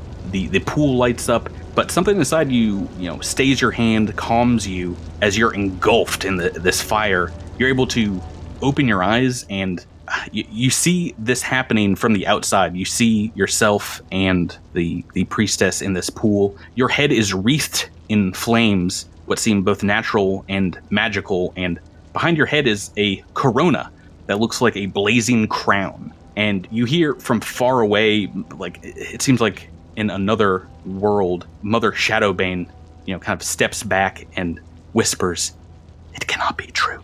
But all of a sudden, you're right back in it, and she is shouting at you now as you return to this room. Knack and Raimi, the, the entire pool catches on fire. The altar catches on fire. Parts of the, the door and the windows, you, you kind of have to like step out of the way as it begins coating the entirety of the room. This very small magical flame. And she's screaming at you, you know, asking you to repeat it still. I fear not the flame, for I am the flame. I fear not the flame, for I am the flame. I fear not the darkness, for I consume it. I fear not the darkness, for I consume it. I am the light. I am the phoenix of Sarenrae. Say it, Edros. I am the light. I am the phoenix of Sarenrae. The flames simmer and burn out, except in a, a few places where they cling to your body. The priestess is breathing deeply, like she's been sprinting, just you know, swallowing deep lungfuls of air, and a, a light fills the room, as if thousands of stars twinkled into existence and then all of a sudden died out. And behind you on the table, there's a gasp. Rakawi sits straight up and begins to convulse, her hands going to the, the wounds that were there just a moment ago. And she says, I, I, I live. What, what happened? Where are we? Chloe, calm down. You're safe. We're in. We're in the Temple of Sarenrae. She she collapses off the table, and you see the the flames still looking at her breast and at the, the nape of her neck. The tattoo of the, the devourer was it has disappeared, and she just kind of falls down and says, "Adros." And she trips trying to to get into the pool, but stumbles in. She slowly, somewhat painfully, lowers herself to you and throws her arms around your neck. The light dims here as we exit. The room grows quiet, and the the scene ends. So how was your party? Ours was pretty dope. We got money and they had shrimp cocktails. It was great. Uh, I I have an epilogue for you guys for for book two if you're ready to hear it. Yeah, yeah. Let's do it. Please. man. That night, all of you are invited to dinner at the Vallis's home in the north of the city. They have a, a small catering service that comes out and prepares a Castrovellan delight of, of breaded fruits and spiced meats. This home, uh, some of you might have seen it, it's, it's a wonderful modern wooden building. The main vaulted chamber has been set up with a long table with many, many chairs and, and settings for it. Dr. Solstarny, Master Mahali, and even Albions 21-2 all arrive at the same time. They seem to be deep in conversation about the discoveries you made at the Elven Temple. Alindra, your siblings both arrive, each bearing fine wines of, of spirits and other delicacies to enjoy after the meal. And this is the first time that your family is all in the same place together uh, in many years. You know, you can all make your way to the back and, and, and share stories. The Last to arrive is Rokawi, who is escorted by Detective Laszlo, and you, you meet her at the door, Edros. he desyncs a pair of handcuffs around her wrists and allows her to enter, kind of tipping his his hat in your direction. She explains that there aren't going to be any charges brought against her in the abduction of Dr. Solstarny, as the good doctor has agreed to provide employment for the former cultist as part of the probation sentencing and for cooperating with the authorities. The party lasts for hours and hours into the night as new friends and old are welcomed into this very familiar at- atmosphere, and everyone is embraced in, in love and fellowship. Stories are told, a lot of spirits are drank. After a while, everyone is invited outside for cocktails, where a techno magic fireworks display is set off over the foothills of the mountains, and in a neon green and electric purple letters, a message is displayed across the Castrovellan night sky that reads very simply, "To be continued." Aw. That's very nice. I wonder if the, if it's uh, significant that it's green and purple because those are the colors of Alindra's eyes. Just saying. Oh. I- well, it's also kind of our podcast colors. That's what I was going for as well. Uh, yeah. Hey, everybody. So probably not. Not everything's about you, Rebecca. I mean, okay. Uh, that that's it. That's the end of the episode. Just just a quick wrap up to the massive adventure and destruction that was book two. Jeez. Yeah, yeah. are you guys okay? How that was a hell of a much- book. How much was the giant check? That's Oh. what I want to know. the the research grant is another thousand credits for everybody. So Oh, nice. Hmm. Yeah, you guys got some money. Next week we'll we'll figure out what's happening with the Drift Rider, and we will continue on into book three. Woohoo! Oh my gosh. It's getting crazy, guys. We're done with Temple of the Twelve, and we're going into Splintered Worlds, and I cannot wait. I'm gonna kind of miss the jungle. I mean, the jungle was really fun. Yeah, it I'm was your- interested to see where we go next. It was your home turf. I know. Well, like I said, one of my favorite things about this this uh, Adventure Path so far, from what I've seen, is all the books. They feel very different. They all have their you know different themes, different characters, and uh, you're not going to you're not going to be able to guess what happens next. But stay tuned because yeah, we've only got another four books before the entire Adventure Path is done. Nice. I I'm freaking out already. I just want let's just let's just do the rest of the let's just do all of book three tonight. Why don't we just crank that out? I'm so excited. Alrighty. Well, that uh, let, let's wrap it up there, guys. Thank you so much for playing uh, two books with me, playing playing with me tonight. Thank you. Thank you. Thank you, Thank you. Patrick. Thank you, Every- Patrick. and thanks everyone for listening. Why, why don't you say goodnight, everybody? Good night, everybody. See you next week.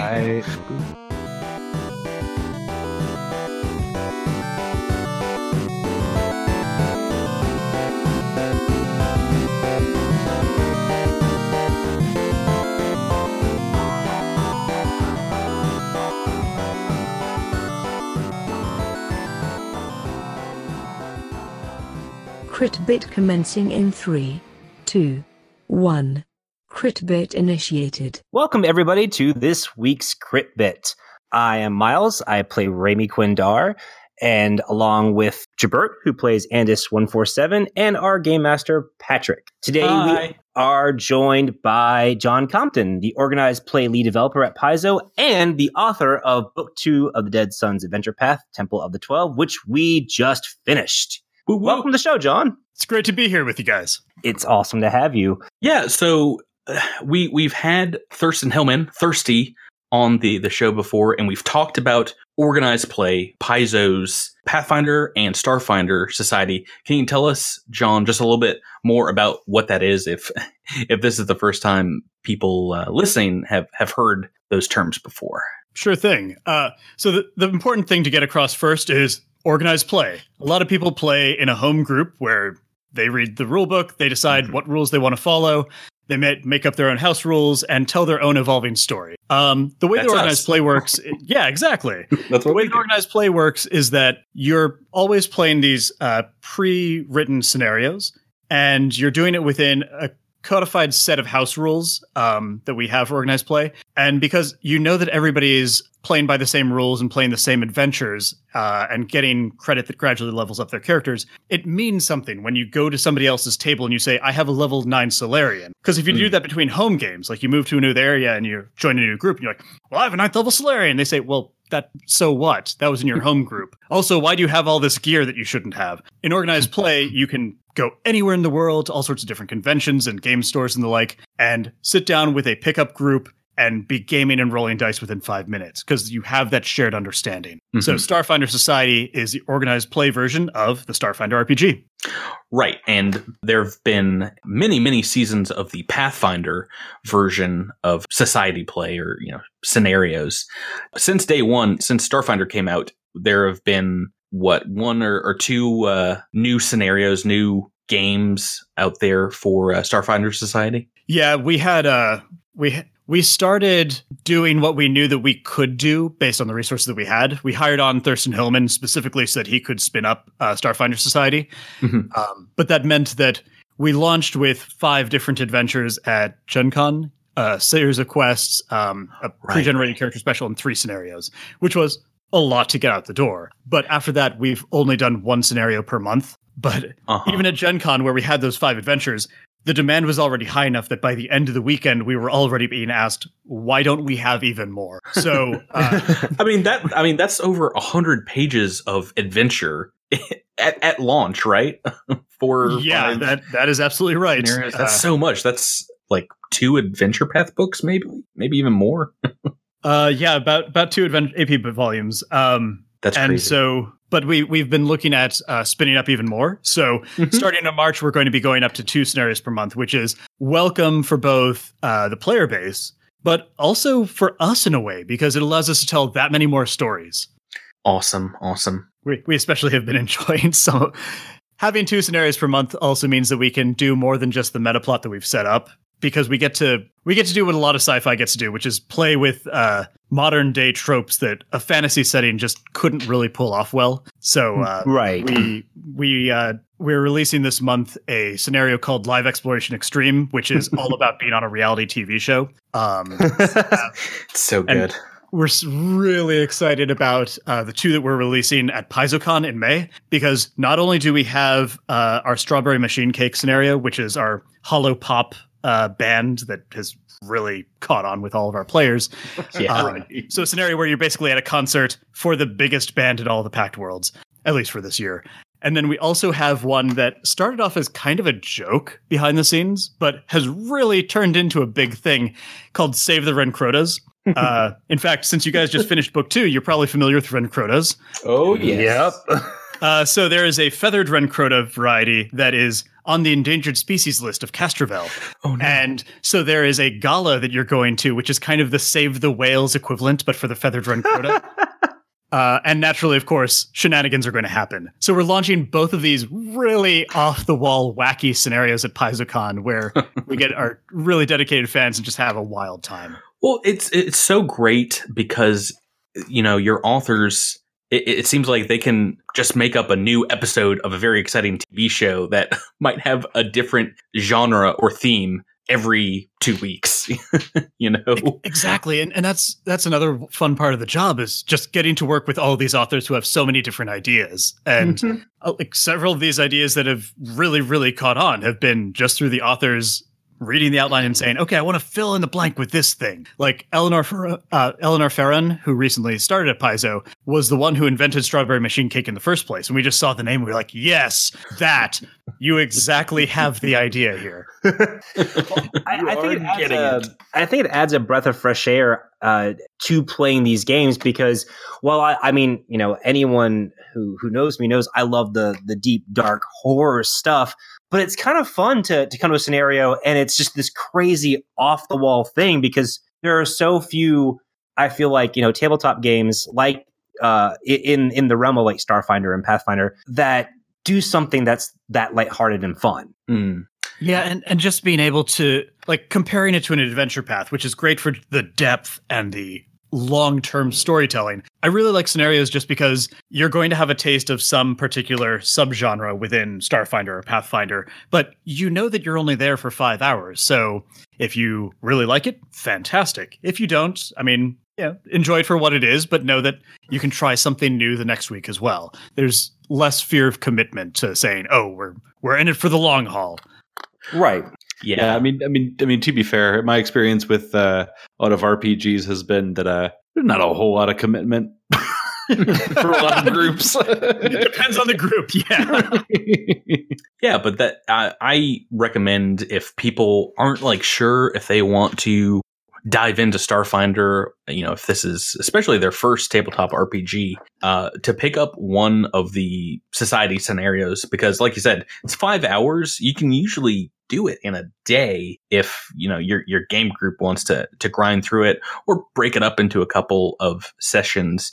And right now, you have a great pick of a lot of different weird adventures. If you want the horror one, there's um what cries from the drift Yep. Was uh is kind of horror based, and if you want in a a, a few days to, to to be on a reality TV show in a sci-fi future, then you're gonna have that option as well. And yeah, kind of tailor it to your game group or to your friends, you know, what they what they want to do. I am planning this weekend to run my IRL table of friends through some of the uh, first quests, the uh, the into the unknown quests, and they're they're divided up in like five chunks, and you can do like you know as many as you can get through, and it, it's set up really well for first time game masters and players of Starfinder. Get through a lot of the rules, which is also pretty pretty good. Get some starship combat, some gun battles, got, any, bit got any chase scenes? Got any chase scenes in there? ah, somebody has been playing Pathfinder Society then. I, I think the I think one, yeah one of the very early does do vehicle rules and yeah it basically just gives you a little bit of everything you know role play whatever you need to Yeah. uh, to get started. So- Well, I'll be I'll be looking forward to that.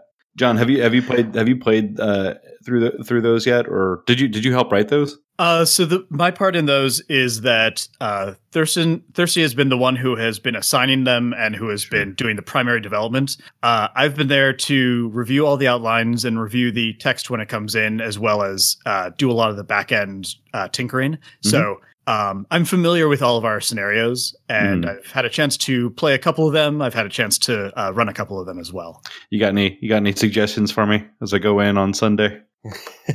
Uh, if you're going in for the quests, um, I mean, really, just whenever you're prep preparing any of these uh, scenarios, it's do some background reading so you can give the players as much context as possible. Mhm. Uh, this is more true for Pathfinder Society these days because we have so much setting material. But Yeah. um, we also, in our scenarios, have been trying to just add as much of that context as possible so people can do like these political thrillers, these investigations, uh, even a dungeon crawl that has interesting discoveries and say by the end, oh, I see why that's important, or I see why that changes our impression of, of what we once knew. Hmm. Um, Mhm. so like uh, the couple of the ones that I've run most recently have had like half an hour of knowledge checks and storytelling at the beginning before we even really get the action going. But it means that when we do, there's so much more opportunity for people to come to these conclusions on their own and not rely on a on a die roll to tell them why should we care. Mm-hmm. Right, right. Yeah. The the context kind of comes a little more organically once they have that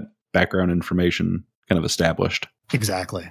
Yeah, that's really neat. one one of the great things about Starfinder, I feel like, is you know unless you're out in the the sticks out of communication range, your characters can look up basic information on the infosphere. You know they can in universe find out about the world uh, fairly easily with a computer's check of like DC ten, and I mean. It, it works for a lot of players, I imagine, because Which is If great because they my have- computer my computer is like plus nine already. well, this uh, generation is, you know, there's a computer in their pocket. The the new players that are coming to tabletop role playing games, if they have a question about, you know, the setting or the fiction, probably going to put it into a search engine and, you know, be like, what's this all about? You know, they, they might not know about a god or a planet uh, in in the setting and, and wanna wanna find out about it. Just do a control F on the the core rulebook to do a quick search. So yeah, I'm gonna be taking through some friends. Uh, first time through Starfinder Society. Do you have any tips on characters? Some first time characters they can make. I know there there are limitations to the the races that you can start with. Um, Yeah, uh, I mean, one of the first things to keep in mind is that they're going to be starfinders. So that means that they are explorers. They're interested in discovering new things. They might be academics, they could be soldiers, they might be mercenaries, but ultimately they have that same uniting sense of curiosity. And one of the things that we've run into for Pathfinder Society character creation, or at least is sort of a trope, is the idea that you are joining this archaeological society and you bring your seven intelligence barbarian to it. uh, barely read. It's sort of a but but why are you here?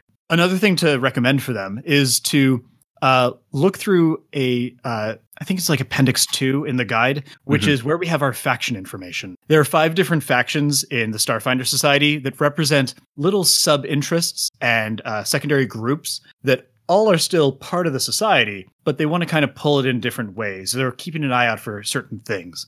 So if you want to play more of a bounty hunter mercenary style, I want to be famous, I want the money, I want I'm, I'm in it to get rich uh, in some way or another. You should join the Acquisitives uh, because it provides a support network for that exact style of play. Uh, if you want to play the deep hacker, you might go with the Dataphiles. If you want to play the person who is the grizzled soldier who shoots bugs, the Exo Guardians is for you. And you can have always, you know, twist these ideas some. If you want to play the grizzled uh, soldier who is still interested in uncovering secret data, you might still fit into the Dataphiles. It'll just be sort of a, a weird, possibly inspiring pick.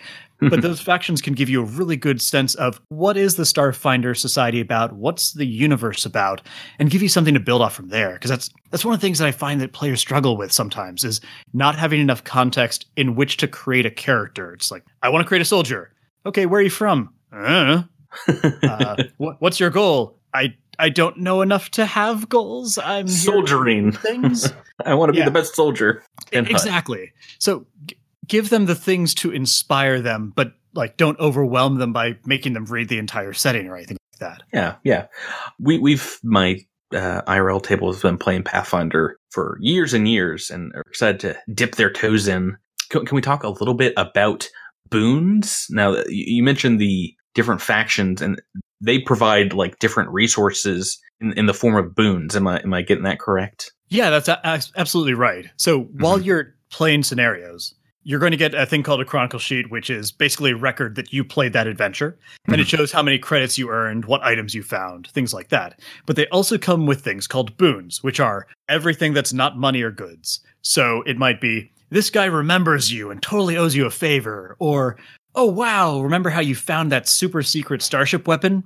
You can put it onto your starship now. And in Pathfinder Society, we had we just allowed you to accumulate as many of these as you wanted and use them all at the same time. It's kind of led to a little bit of power creep in that regard, but it's also hmm. meant that at the table it might be, does anybody have a boon for this? And everybody then flips through 30 pages of reference material to try and find the right chronicle sheet. Uh, so we wanted to simplify that a little bit for Starfinder Society. What we did is we created six categories of boons, each which uh, covers some broad sense of what a boon might represent. Like a social boon is, Mhm. you know, this this group thinks you're pretty cool. An ally boon might be this person is willing to follow you around. A starship one is an upgrade for your starship. A promo boon is you have some sort of cool Paizo swag with you, so it gives you a little benefit. Um, a personal boon is kind of a special case, which I'll get into in a sec. And then I'm missing one of them. Oh, faction boon, which is Yeah. what what faction are you representing today? That's another one of those changes. You don't have to choose a single faction. You can dabble all you want. Um, but each of these factions has different things that they will allow you to buy as boons. Mhm. Uh, the more that you serve them. So the Acquisitives, for example, is really fun because you can choose to uh, get a sponsorship and basically slather yourself like a NASCAR driver in all sorts of different corporate logos and the like. um, all in order to open up extra boon slots. Um, the Dataphiles allow you to um, hack into things more effectively or to get uh, certain secret information that might not be available to other players. Uh, things like that. Um, but that personal boon is particularly special because that is the one that allows you to um, slot in a special race boon. One of the ways that we incentivize our game masters, uh, especially at conventions, but also in just running things in game stores, is that we allow you to play uh, races that are beyond the core seven. So if you are looking at, oh, let's say you're looking at one of those contemplatives, the brain people that you ran into in book two, Mhm. Yeah. uh, we auctioned off one of those boons at Gen Con. Um, Oh. Maybe you'd like to play a dwarf, but that's not one of the core seven races in Starfinder. Well, we have boons for that. So that takes up your personal slot. Um, and then you can get these in all sorts of different ways. A lot of them are through GMing at different venues. You can also do them by playing a whole bunch, which is another change from Pathfinder Society. So a bunch of these are just have you played six uh, Starfinder Society scenarios? Have you played 12 of them? Cool. Have one of these guys. Now you can play a Barathu, one of those jellyfish alien squidgy creatures. Uh, and you have But the thing mega, that we've mega also explored well, is this right? idea of a media promotional boon. The idea that um, anytime one of the organized play team members goes on to a podcast, for example, Hmm. uh, we can bring the opportunity to uh, basically raffle off an extra boon. And this is the only way to get one of the most desirable ones out there, which is the Skittermander. Pretty genius of you guys. like you, you knew what you're doing, picking that race for this boon. Yeah, so we, we did this when we had Thirsty on as well. And listeners that are playing Starfinder Society have another chance by emailing the, the organized play team. Is that correct? Yes, that's going to be organized play at paizo.com. And the idea is that we'll uh, we can come up with a keyword in just a sec. That'll be the subject line, and then you'll put in uh, basically like Skittermander promotion boon in the body of the email. And then also, please, when you email that address, be sure to include your organized play number as well. It's probably a six-digit Mm. number that you've picked up uh, that you put on all your chronicle sheets. Awesome. Okay, that, that's good. Good to know. I'm not sure. we told people to do it last time. Uh, well, why don't we? Uh, I'm not sure if it's been picked yet. Uh, in anticipation for PaizoCon, can we make the the password Renkroda? Yeah, we absolutely can. So the Awesome. password's going to be Renkroda, and the way to spell that is R E N K R O D A. Oh yeah. And if you've been listening to the show, you know that uh, uh, they're they're no joke, but they need to be saved. They sure do. At least the feathered kind. maybe, maybe the, the regular kind we can do away with. But awesome. So that, that's all they need to do is email that in, get their their org play number, and in the the subject line, write Renkroda. Yeah, go ahead and uh, include Renkroda in the subject line. Uh, put Skittermander uh, promotion in the body of the email, and then Awesome. your uh, organized play number. Great. And when we when we talked about this in in December, there were only about ten or twelve Skittermanders out in the wild. Ha- have more been released? Have, are there more players with the Uh, boons out there now? You think? Not a whole lot of them. I mean, we've we've done probably maybe one or two other uh, media appearances since then, so Hmm. they're still pretty rare and pretty desirable and a whole lot of fun. Awesome. Uh, Hav- well- having played as Skittermander, I can I can definitely attest to it being fun. we had a special episode where everyone got to be a Skittermander, and just so we got that out of the way, and uh, it, it's never going to happen in our show probably again. Yeah, got that out of our systems. it's good. It Um, was it was it was fun, but it was also it was like a, a four hour event because we were It's- laughing so hard. It's like eating an entire chocolate cake by yourself. It's like, oh, it's great when it's happening, but afterwards you're like, yeah, maybe never again. Uh, and uh, I think that's probably one of the reasons that we chose the Skittermanders is we wanted to make sure that it wasn't like 50 bajillion of them out there because they can be a bit of a handful. Yeah. Yeah. Awesome. Well, we, we've talked a good deal about wordplay. Can we move on to what is on our mind after just completing it? Uh, the Temple of the Twelve, Book Two of Dead Suns. Sounds great to me. Uh, this is this has been really fun for me because this is really the first actual adventure path that I've ever played. I, I'm a relatively new uh, tabletop you know RPG gamer. I've always been interested, but well, growing up in a small town in South Carolina, I didn't have a whole lot of people to play with. But I, I bought some of the books.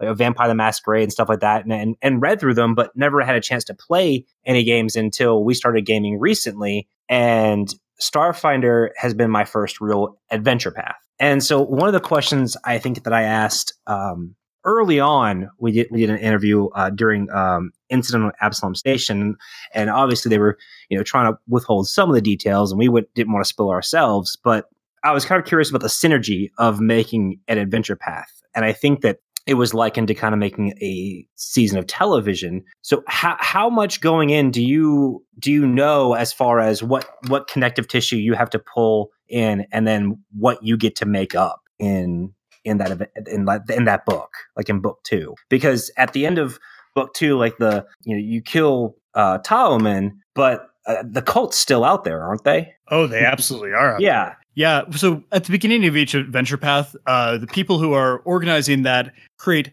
a massive outline. Um, one of these adventure path outlines is at least the size of one of our player companion books. Um, oh wow!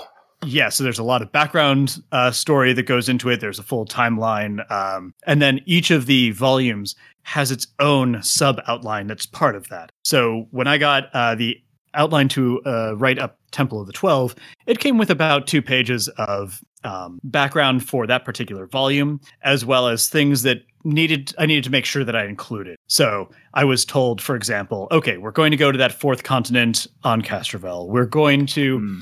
uh, go to an elven temple that has the connections to Ibra. Um, and there sure will be a Korasha Lashunta mystic who is a member of the Cult of the Devourer. Things like that. Mm-hmm. Um, I'm told that you know we should start in um, the the city as and uh, that there should be that preliminary starship uh. But from there, it's a matter of back and forth with the developer of, okay, so now that I have this outline, I need to start filling in the blanks. That's where I start bringing in like my archaeology background, and I say, oh, but we could turn it into this series of little pyramid structures, like uh, excavating a Honduras. We could bring mm-hmm. in uh, Potsherd's analysis. We can bring in this uh, university with all of these um, these academics kind of squabbling back and forth with each other. Uh, so it's, it's, a chance to inject personal experience and and personal ideas into the skeleton of this adventure to really fill things in. Because because again, like there were only about three or four encounters that were dictated that needed to happen in the scenario, and all the rest is, mm-hmm. hey Rob, here's what I'd like to see happen. Mm-hmm, mm-hmm. But it's nice because with that outline, I have I have all the other volumes outlined, so I have enough knowledge to know how part one ends and how I need to pick it up, and know where part three needs to pick up from there, so I can build okay. in yeah. the clues for it. from there. Can we so, backpedal? So you, I'm just sorry, real quick. Can we backpedal and say, do you say you have archaeology uh, background? Yeah, um, my background is in Mesoamerican archaeology as well as wow. uh, Western classical studies. And that makes so much degree, sense now. and then I have a master's degree in experimental archaeology, which is the replication of primitive or of prehistoric technologies. In my case, my focus was on uh, the uh, metallurgy uh, practices of the Western Honduran peoples uh, adjacent to the Mayans. Awesome. Uh, okay, well, that puts this book in such a greater context. Yeah, it really does. Appreciation. Yeah. Yeah, I want to go back and read it again now. yeah, I, uh, I, I definitely wanted to ask you about some of your uh, some of your influences uh, for the story. I mean, there were a lot of sort of beats that felt really, you know, you know, familiar to other stories we oh. sort of heard. But you know, when but like you know, it kind of in preparation for the interview, I looked you up and I was like, oh, he was an archaeologist. I get it. well, uh, you know, um, a couple of us have uh, been in academia before uh, as students, but that the section on and Qabarat, I don't think there are other authors out there that could have just come up with that. You know, the the the squabbling between the professors and you know the the threats about tenure that all it, it seemed like that's all real from very yeah. real place. It, it's it's too real. Uh, yeah, I, I, definitely had an opportunity to continue in academia, um, which I did not follow for several different reasons. But uh, certainly, in retrospect, avoiding the publish or perish sort of model, or the mm-hmm. oh, who gets to be the tenured professor now. Um, oh, I see. I have an academic disagreement with this person. How much are they going to throw me under a bus? Um, those right, are what are the political eh, what what are the political in, implications of my of my disagreement with this person? Yeah, absolutely. And so I, I I can't say that I have a whole lot of firsthand experience with that sort of back and forth, but I have heard enough about it through advisors or through seeing mm. friends go through it where it's just okay I can. That is totally the basis for an urban uh, investigation. Let's let's bring this all in. Oh yeah, most definitely. Yeah. So we we spent like good two or three episodes on that section of the book. You know, the the role play introduction to to to Qabarat and the university thereof, and you know, it, not a lot of guns were fired, not a lot of axes were, were swung, but I enjoyed it a great deal. I enjoyed prepping that that part and you know setting up all of the um, you know kind of ways like if they do this this happens and uh, you know all the branching paths through the university and and obviously they don't only took one path, like a couple others fell behind. Um, I, I really enjoyed threatening teachers. well, you know, one of the things it says in the book is, well, if they get violent in the, the university, they get asked to leave and they can come back, you know, the next day and apologize. I'm like, oh gosh, that's in there because some some game groups will definitely start pulling out weapons. as soon as And that- And from an organized play perspective, that's one of the reasons I love org play so much is that I get to GM for so many groups. It's not it's not playing with uh, the same group of like four to six people. It's every time I'm doing this, I'm getting a whole bunch of different perspectives and a whole bunch of different, completely madcap ideas of how people want to do things. So when I look at one of these investigations, which are so fun to write, I think, okay, how would that table have done this, and how would they have screwed it up? How can I provide the GM with at least a little bit of help for when the when they inevitably f- try to find the rails and go off of them? Yeah, when when inevitably this player group gets together and plays this thing. well, it's it's funny because we had the potential for that because I think my character you weren't allowed to have weapons in, but he had some concealed weapon or something to where his gun was not seen, but he had it the entire time. And Uh, yeah, I think you cast holographic image on it, right? And just like kind of melted yeah, it away. yeah, I did something to where I had it. I think Patrick was like waiting for me to like just do something, and I never did. I never did. I mean, But it was fair, there. But it was to, there. To be fair, your, your character's brain is a lethal weapon, so That's also true. Um, well, and let's talk real quick about the the other two parts of of book two, which is this trek through the jungle, and then w- we just got finished with the the actual you know titular temple itself. Uh, some pretty pretty awesome ideas, but it is that was difficult. That was a long trek. Yeah. It uh, as they were getting ready to to jump into the jungle, players were pretty pretty worried about you know everything people in real life would be worried about uh, you know, having enough food, having enough ammunition, you know, being able to find their way. And we did a number of those survival checks, and every time they failed, they were so unhappy. They- there were some groans on the podcast. So yeah, it, it- there were, but I think as a player, I thought that element was so interesting. Um, I thought I thought having that kind of you know the danger of the actual physical world was really really cool, and and I didn't know until you know I think somebody mentioned Pathfinder chases. I had never experienced a a Oh, chase boy. scene in a a- a game like this before like because we had we had played a homebrew pathfinder game a little bit before doing this podcast and i had played numenera and that was that's all of my actual experience Mhm. so this was my first chase and Can it we- was we- so cool yeah, let, let's talk about the Yerrick Stampede. um, Yeah, those those are a lot of fun. Uh, like the idea that over time, like Pathfinder's uh, Pathfinder chases started off as a oh, if you run into the obstacle and you can't overcome it, game over. Um, and we've really come around to the idea of like fail forward mysteries, fail forward chases. So the arcs definitely show that where it's okay, we are still going to gradually make progress, but we're going to get, you know, pushed into a tree in the meantime, or uh, branches will fall on us, or uh, they'll Oh, kick a rock over on us, or they're screaming so loudly that our eardrums are bursting. Yeah, yeah simple Uh, stuff. we eventually rolled everything on that table. so none of these are, are spoilers. I, I gotta say, prepping that, uh, I made sure uh, that just going around it was an option. And I, I kind of secretly hoped that they would because I was like, oh, this is gonna take 40 to 50 minutes with five people trying to outrun the, these Yerricks. And I, I was worried that, you know, people might get, you know, tired uh, of, um, of the run.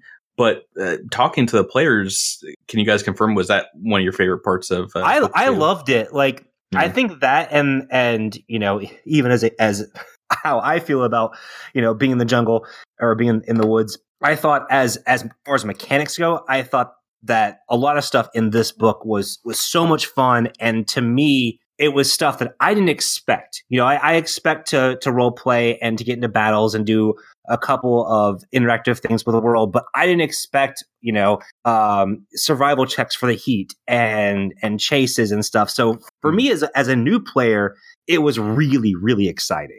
Yeah, I would say um, I was doing a lot of that groaning uh, regarding the uh, People fail in a the yeah, the, the fortitude Yeah. saves uh, due to the heat. Um, because I played Rise of the Rune Lords.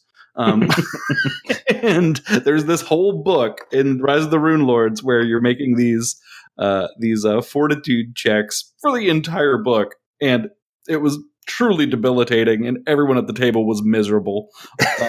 Yeah, as your players should have been. Patrick- So yeah, uh, Patrick can confirm this. He was GMing.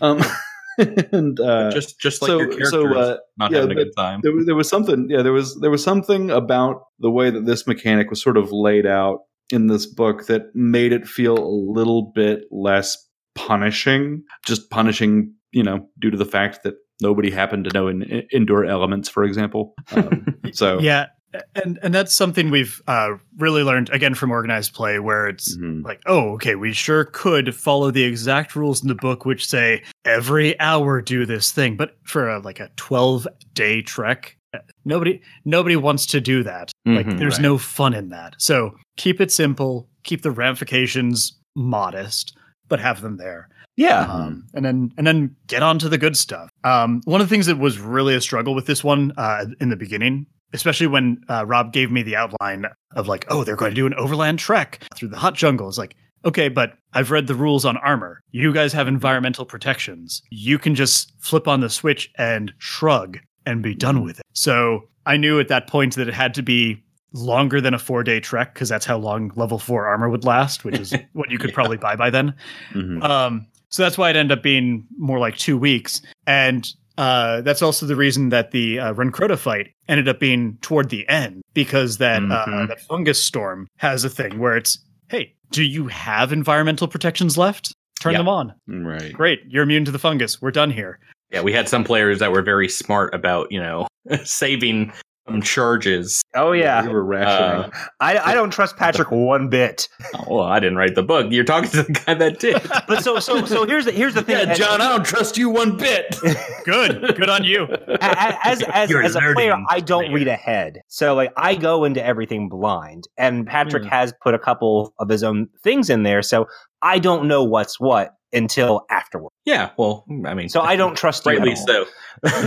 and, and people that are playing at home, they uh, I, I add in things here or there as well, just keep it spicy. You know, you don't know exactly what's going to happen next, or I'll, I'll just you know change the order that things happen. I think I might have done that on in book one a few times, but um, I you know when I got book two, John, and I started prepping it for for our podcast here, the I, I I suppose one of the things I can compliment you on is I didn't feel like I needed to change up fights or scenarios or the way things were ordered at all. It flowed very well, and I think it took us, you know, maybe eight to ten hours with a whole bunch of role play thrown in for good measure. But um, eight eight episodes of the show is that? I think that's right. And they just they went by they went by really fast. They went by great, uh, just because it was so much fun. Yeah, write, writing these things is always really great, and having all the uh, space of an adventure path to play with is Mhm. is a blessing. Because like the first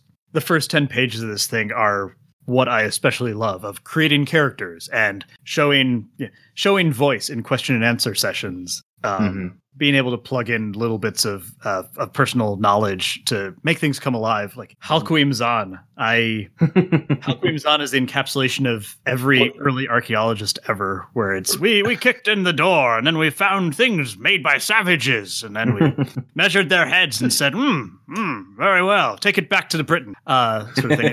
this is all ours now. yeah, Hein- like Here's a flag. like Heinrich Schliemann is. That was exactly what I was thinking of. Was Yeah, where it's just like it's a golden mask. It has a beard. It must be Agamemnon. No, no, it's not. Uh, not even a little Like- bit yeah, so all, all those little bits of, of fun and put it in somebody else's voice, so so you can just add that met much more canon to the world.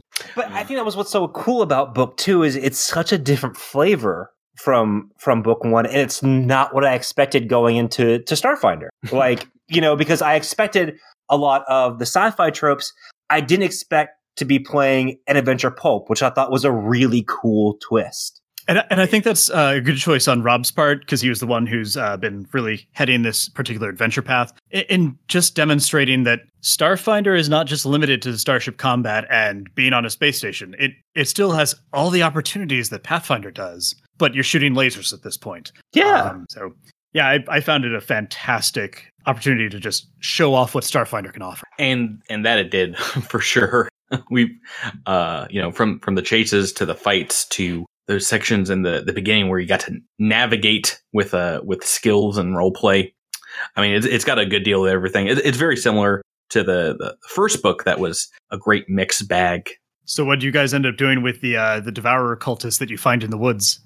Oh, Rakawi. We did. We, we befriended her more or less. Good. Good. more or less. But yeah, the the fate of of Rokawi is uh, unfortunately a super positive one. But uh, Oh no. yeah, that is um, that's something, and it's it's so great. Once again, I prepped. I was ready for her to be killed immediately, uh, for her to be left, or for the players to you know kind of pick her up and dust her off and and try and bring her back. But I, it, it went in a lot of different ways that I, I didn't expect, and I had to kind of rewrite things. So uh, if if you're listening at home and you've GM'd this as well, you probably know talking about. Yeah, they ended up bonding with one of our one of our players, and uh, unfortunately, didn't didn't last the the Tahomen fight. No. anyway, Yeah, I was I was really curious. I mean, like, but yeah, but I, I still am curious, like, what some of your like influences were for this uh, adventure or for the, for this book, like, because like like I said, a lot of those there are a lot of beats that felt really familiar, um, and like you know, for you know, thing there are parts that felt a lot like Jurassic Park, for example, and I'm curious, like, what other like you know books or you know films or, or what what other things you might have been pulling from with uh to kind of generate some of that, That or one if if any at all. That, that's one of the problems is that uh, compared to a lot of my colleagues, I am really media illiterate. They'll mention like a movie that I, I recognize the name of. They will say, "Oh, well, it has this person, this person, this person," and I'll recognize at least two of those names. I can't put a face to them. I can't Right. tell you what else they were in, Yeah. but I can nod politely and say that sure is a thing. Yeah, I bet Um, that's true. yeah so again a lot of this is based off of my academic background uh, a lot of the structure as it is based off of my uh, developing Pathfinder Society scenarios for so long. Hmm and a lot of it is just a, is just from taking an idea of okay we need to get from point a to point b and thinking through all the different ways that it could go wrong. Um, hmm being able to just step outside of myself as an author and think how are they going to mess this up? Or what is going to try to mess them up along the way? Just starts spawning all sorts of different ideas um, that's where knowing that uh, there was a little bit of information in distant worlds uh, about Castrovel um, Mhm. and so that was a good starting point for knowing about like the biological diversity but there was absolutely nothing about Ukulam, that continent. Um, even going into this adventure path, when I got the outline, it was they go to the that northwest continent we haven't named yet. you should name this. Uh, so it's So, like, so it was a completely blank slate there. yeah, absolutely was. They should be looking for these elves. And I say, and I look at it like, okay, do we know anything about these elves? No, says Rob. "Uh, okay. Um, well, they're going to have a culture because they should have a culture. they should have reasons for being here. They need they need a story. Uh, so every time one of those questions came up, it was it just spawned more and more ideas. So I didn't. I'm sure that there are tons and tons of different books and media that help to shape this, whether it's inspiring a style of scene or the like. But explicitly, very few of them did. Um, Mhm. It was more just a matter of asking questions. That's that's really neat. That's uh, that's that's really neat. That's really neat that uh, a a lot of those beats sort of like kind of emerge sort of organically. Uh, I, I like that. it has been uh, pretty amazing uh, talking both about the, the book that we just finished and getting a little bit of insight into organized play before I myself jump in uh, for the, the first time to, to Game Master some. John, thank you so much for being here. It's been my pleasure. I'm I'm really happy that people are enjoying the adventure. Oh, we had an absolute blast. Total blast. Yeah, Thank you. lo- love love reading other people's you know playthroughs and listen to other podcasts play through it, and it, it's it's so much fun. If people wanted to, to find you online uh, to chat you up, are, are there places where they can do that? Sure thing. Uh, so I patrol the Paizo.com message boards pretty frequently and check in on a lot of the threads in the Pathfinder Society and Starfinder Society uh, sub threads. Um, I'm also on Twitter at Archaeotagh, A R C H A E O T A G H. And um, I am on Facebook, but I tend to be very bad about accepting friend requests. So I'll probably need to go through and check through those. But my Twitter account is certainly a good way to quickly contact me or tag me. Awesome. Awesome. Well, thank you so much for being here. Guys, any, any last remarks before we sign off for this crypt bit? No, just I loved the book. Yeah. Yeah. Thanks, thanks, John. Uh, great, great job. My pleasure. And uh, for all of your listeners, especially, uh, whenever you play an adventure, whether you like it, hate it, are feeling it has room for improvement, uh, we always benefit from having your reviews on Paizo. Awesome. Well, yeah, then send send them out if you if you played through book 2, we'll we'll send a link on where to to write that review. Sounds great to me. All right. Thanks again and uh, you guys have a great night. Good night. Thank you.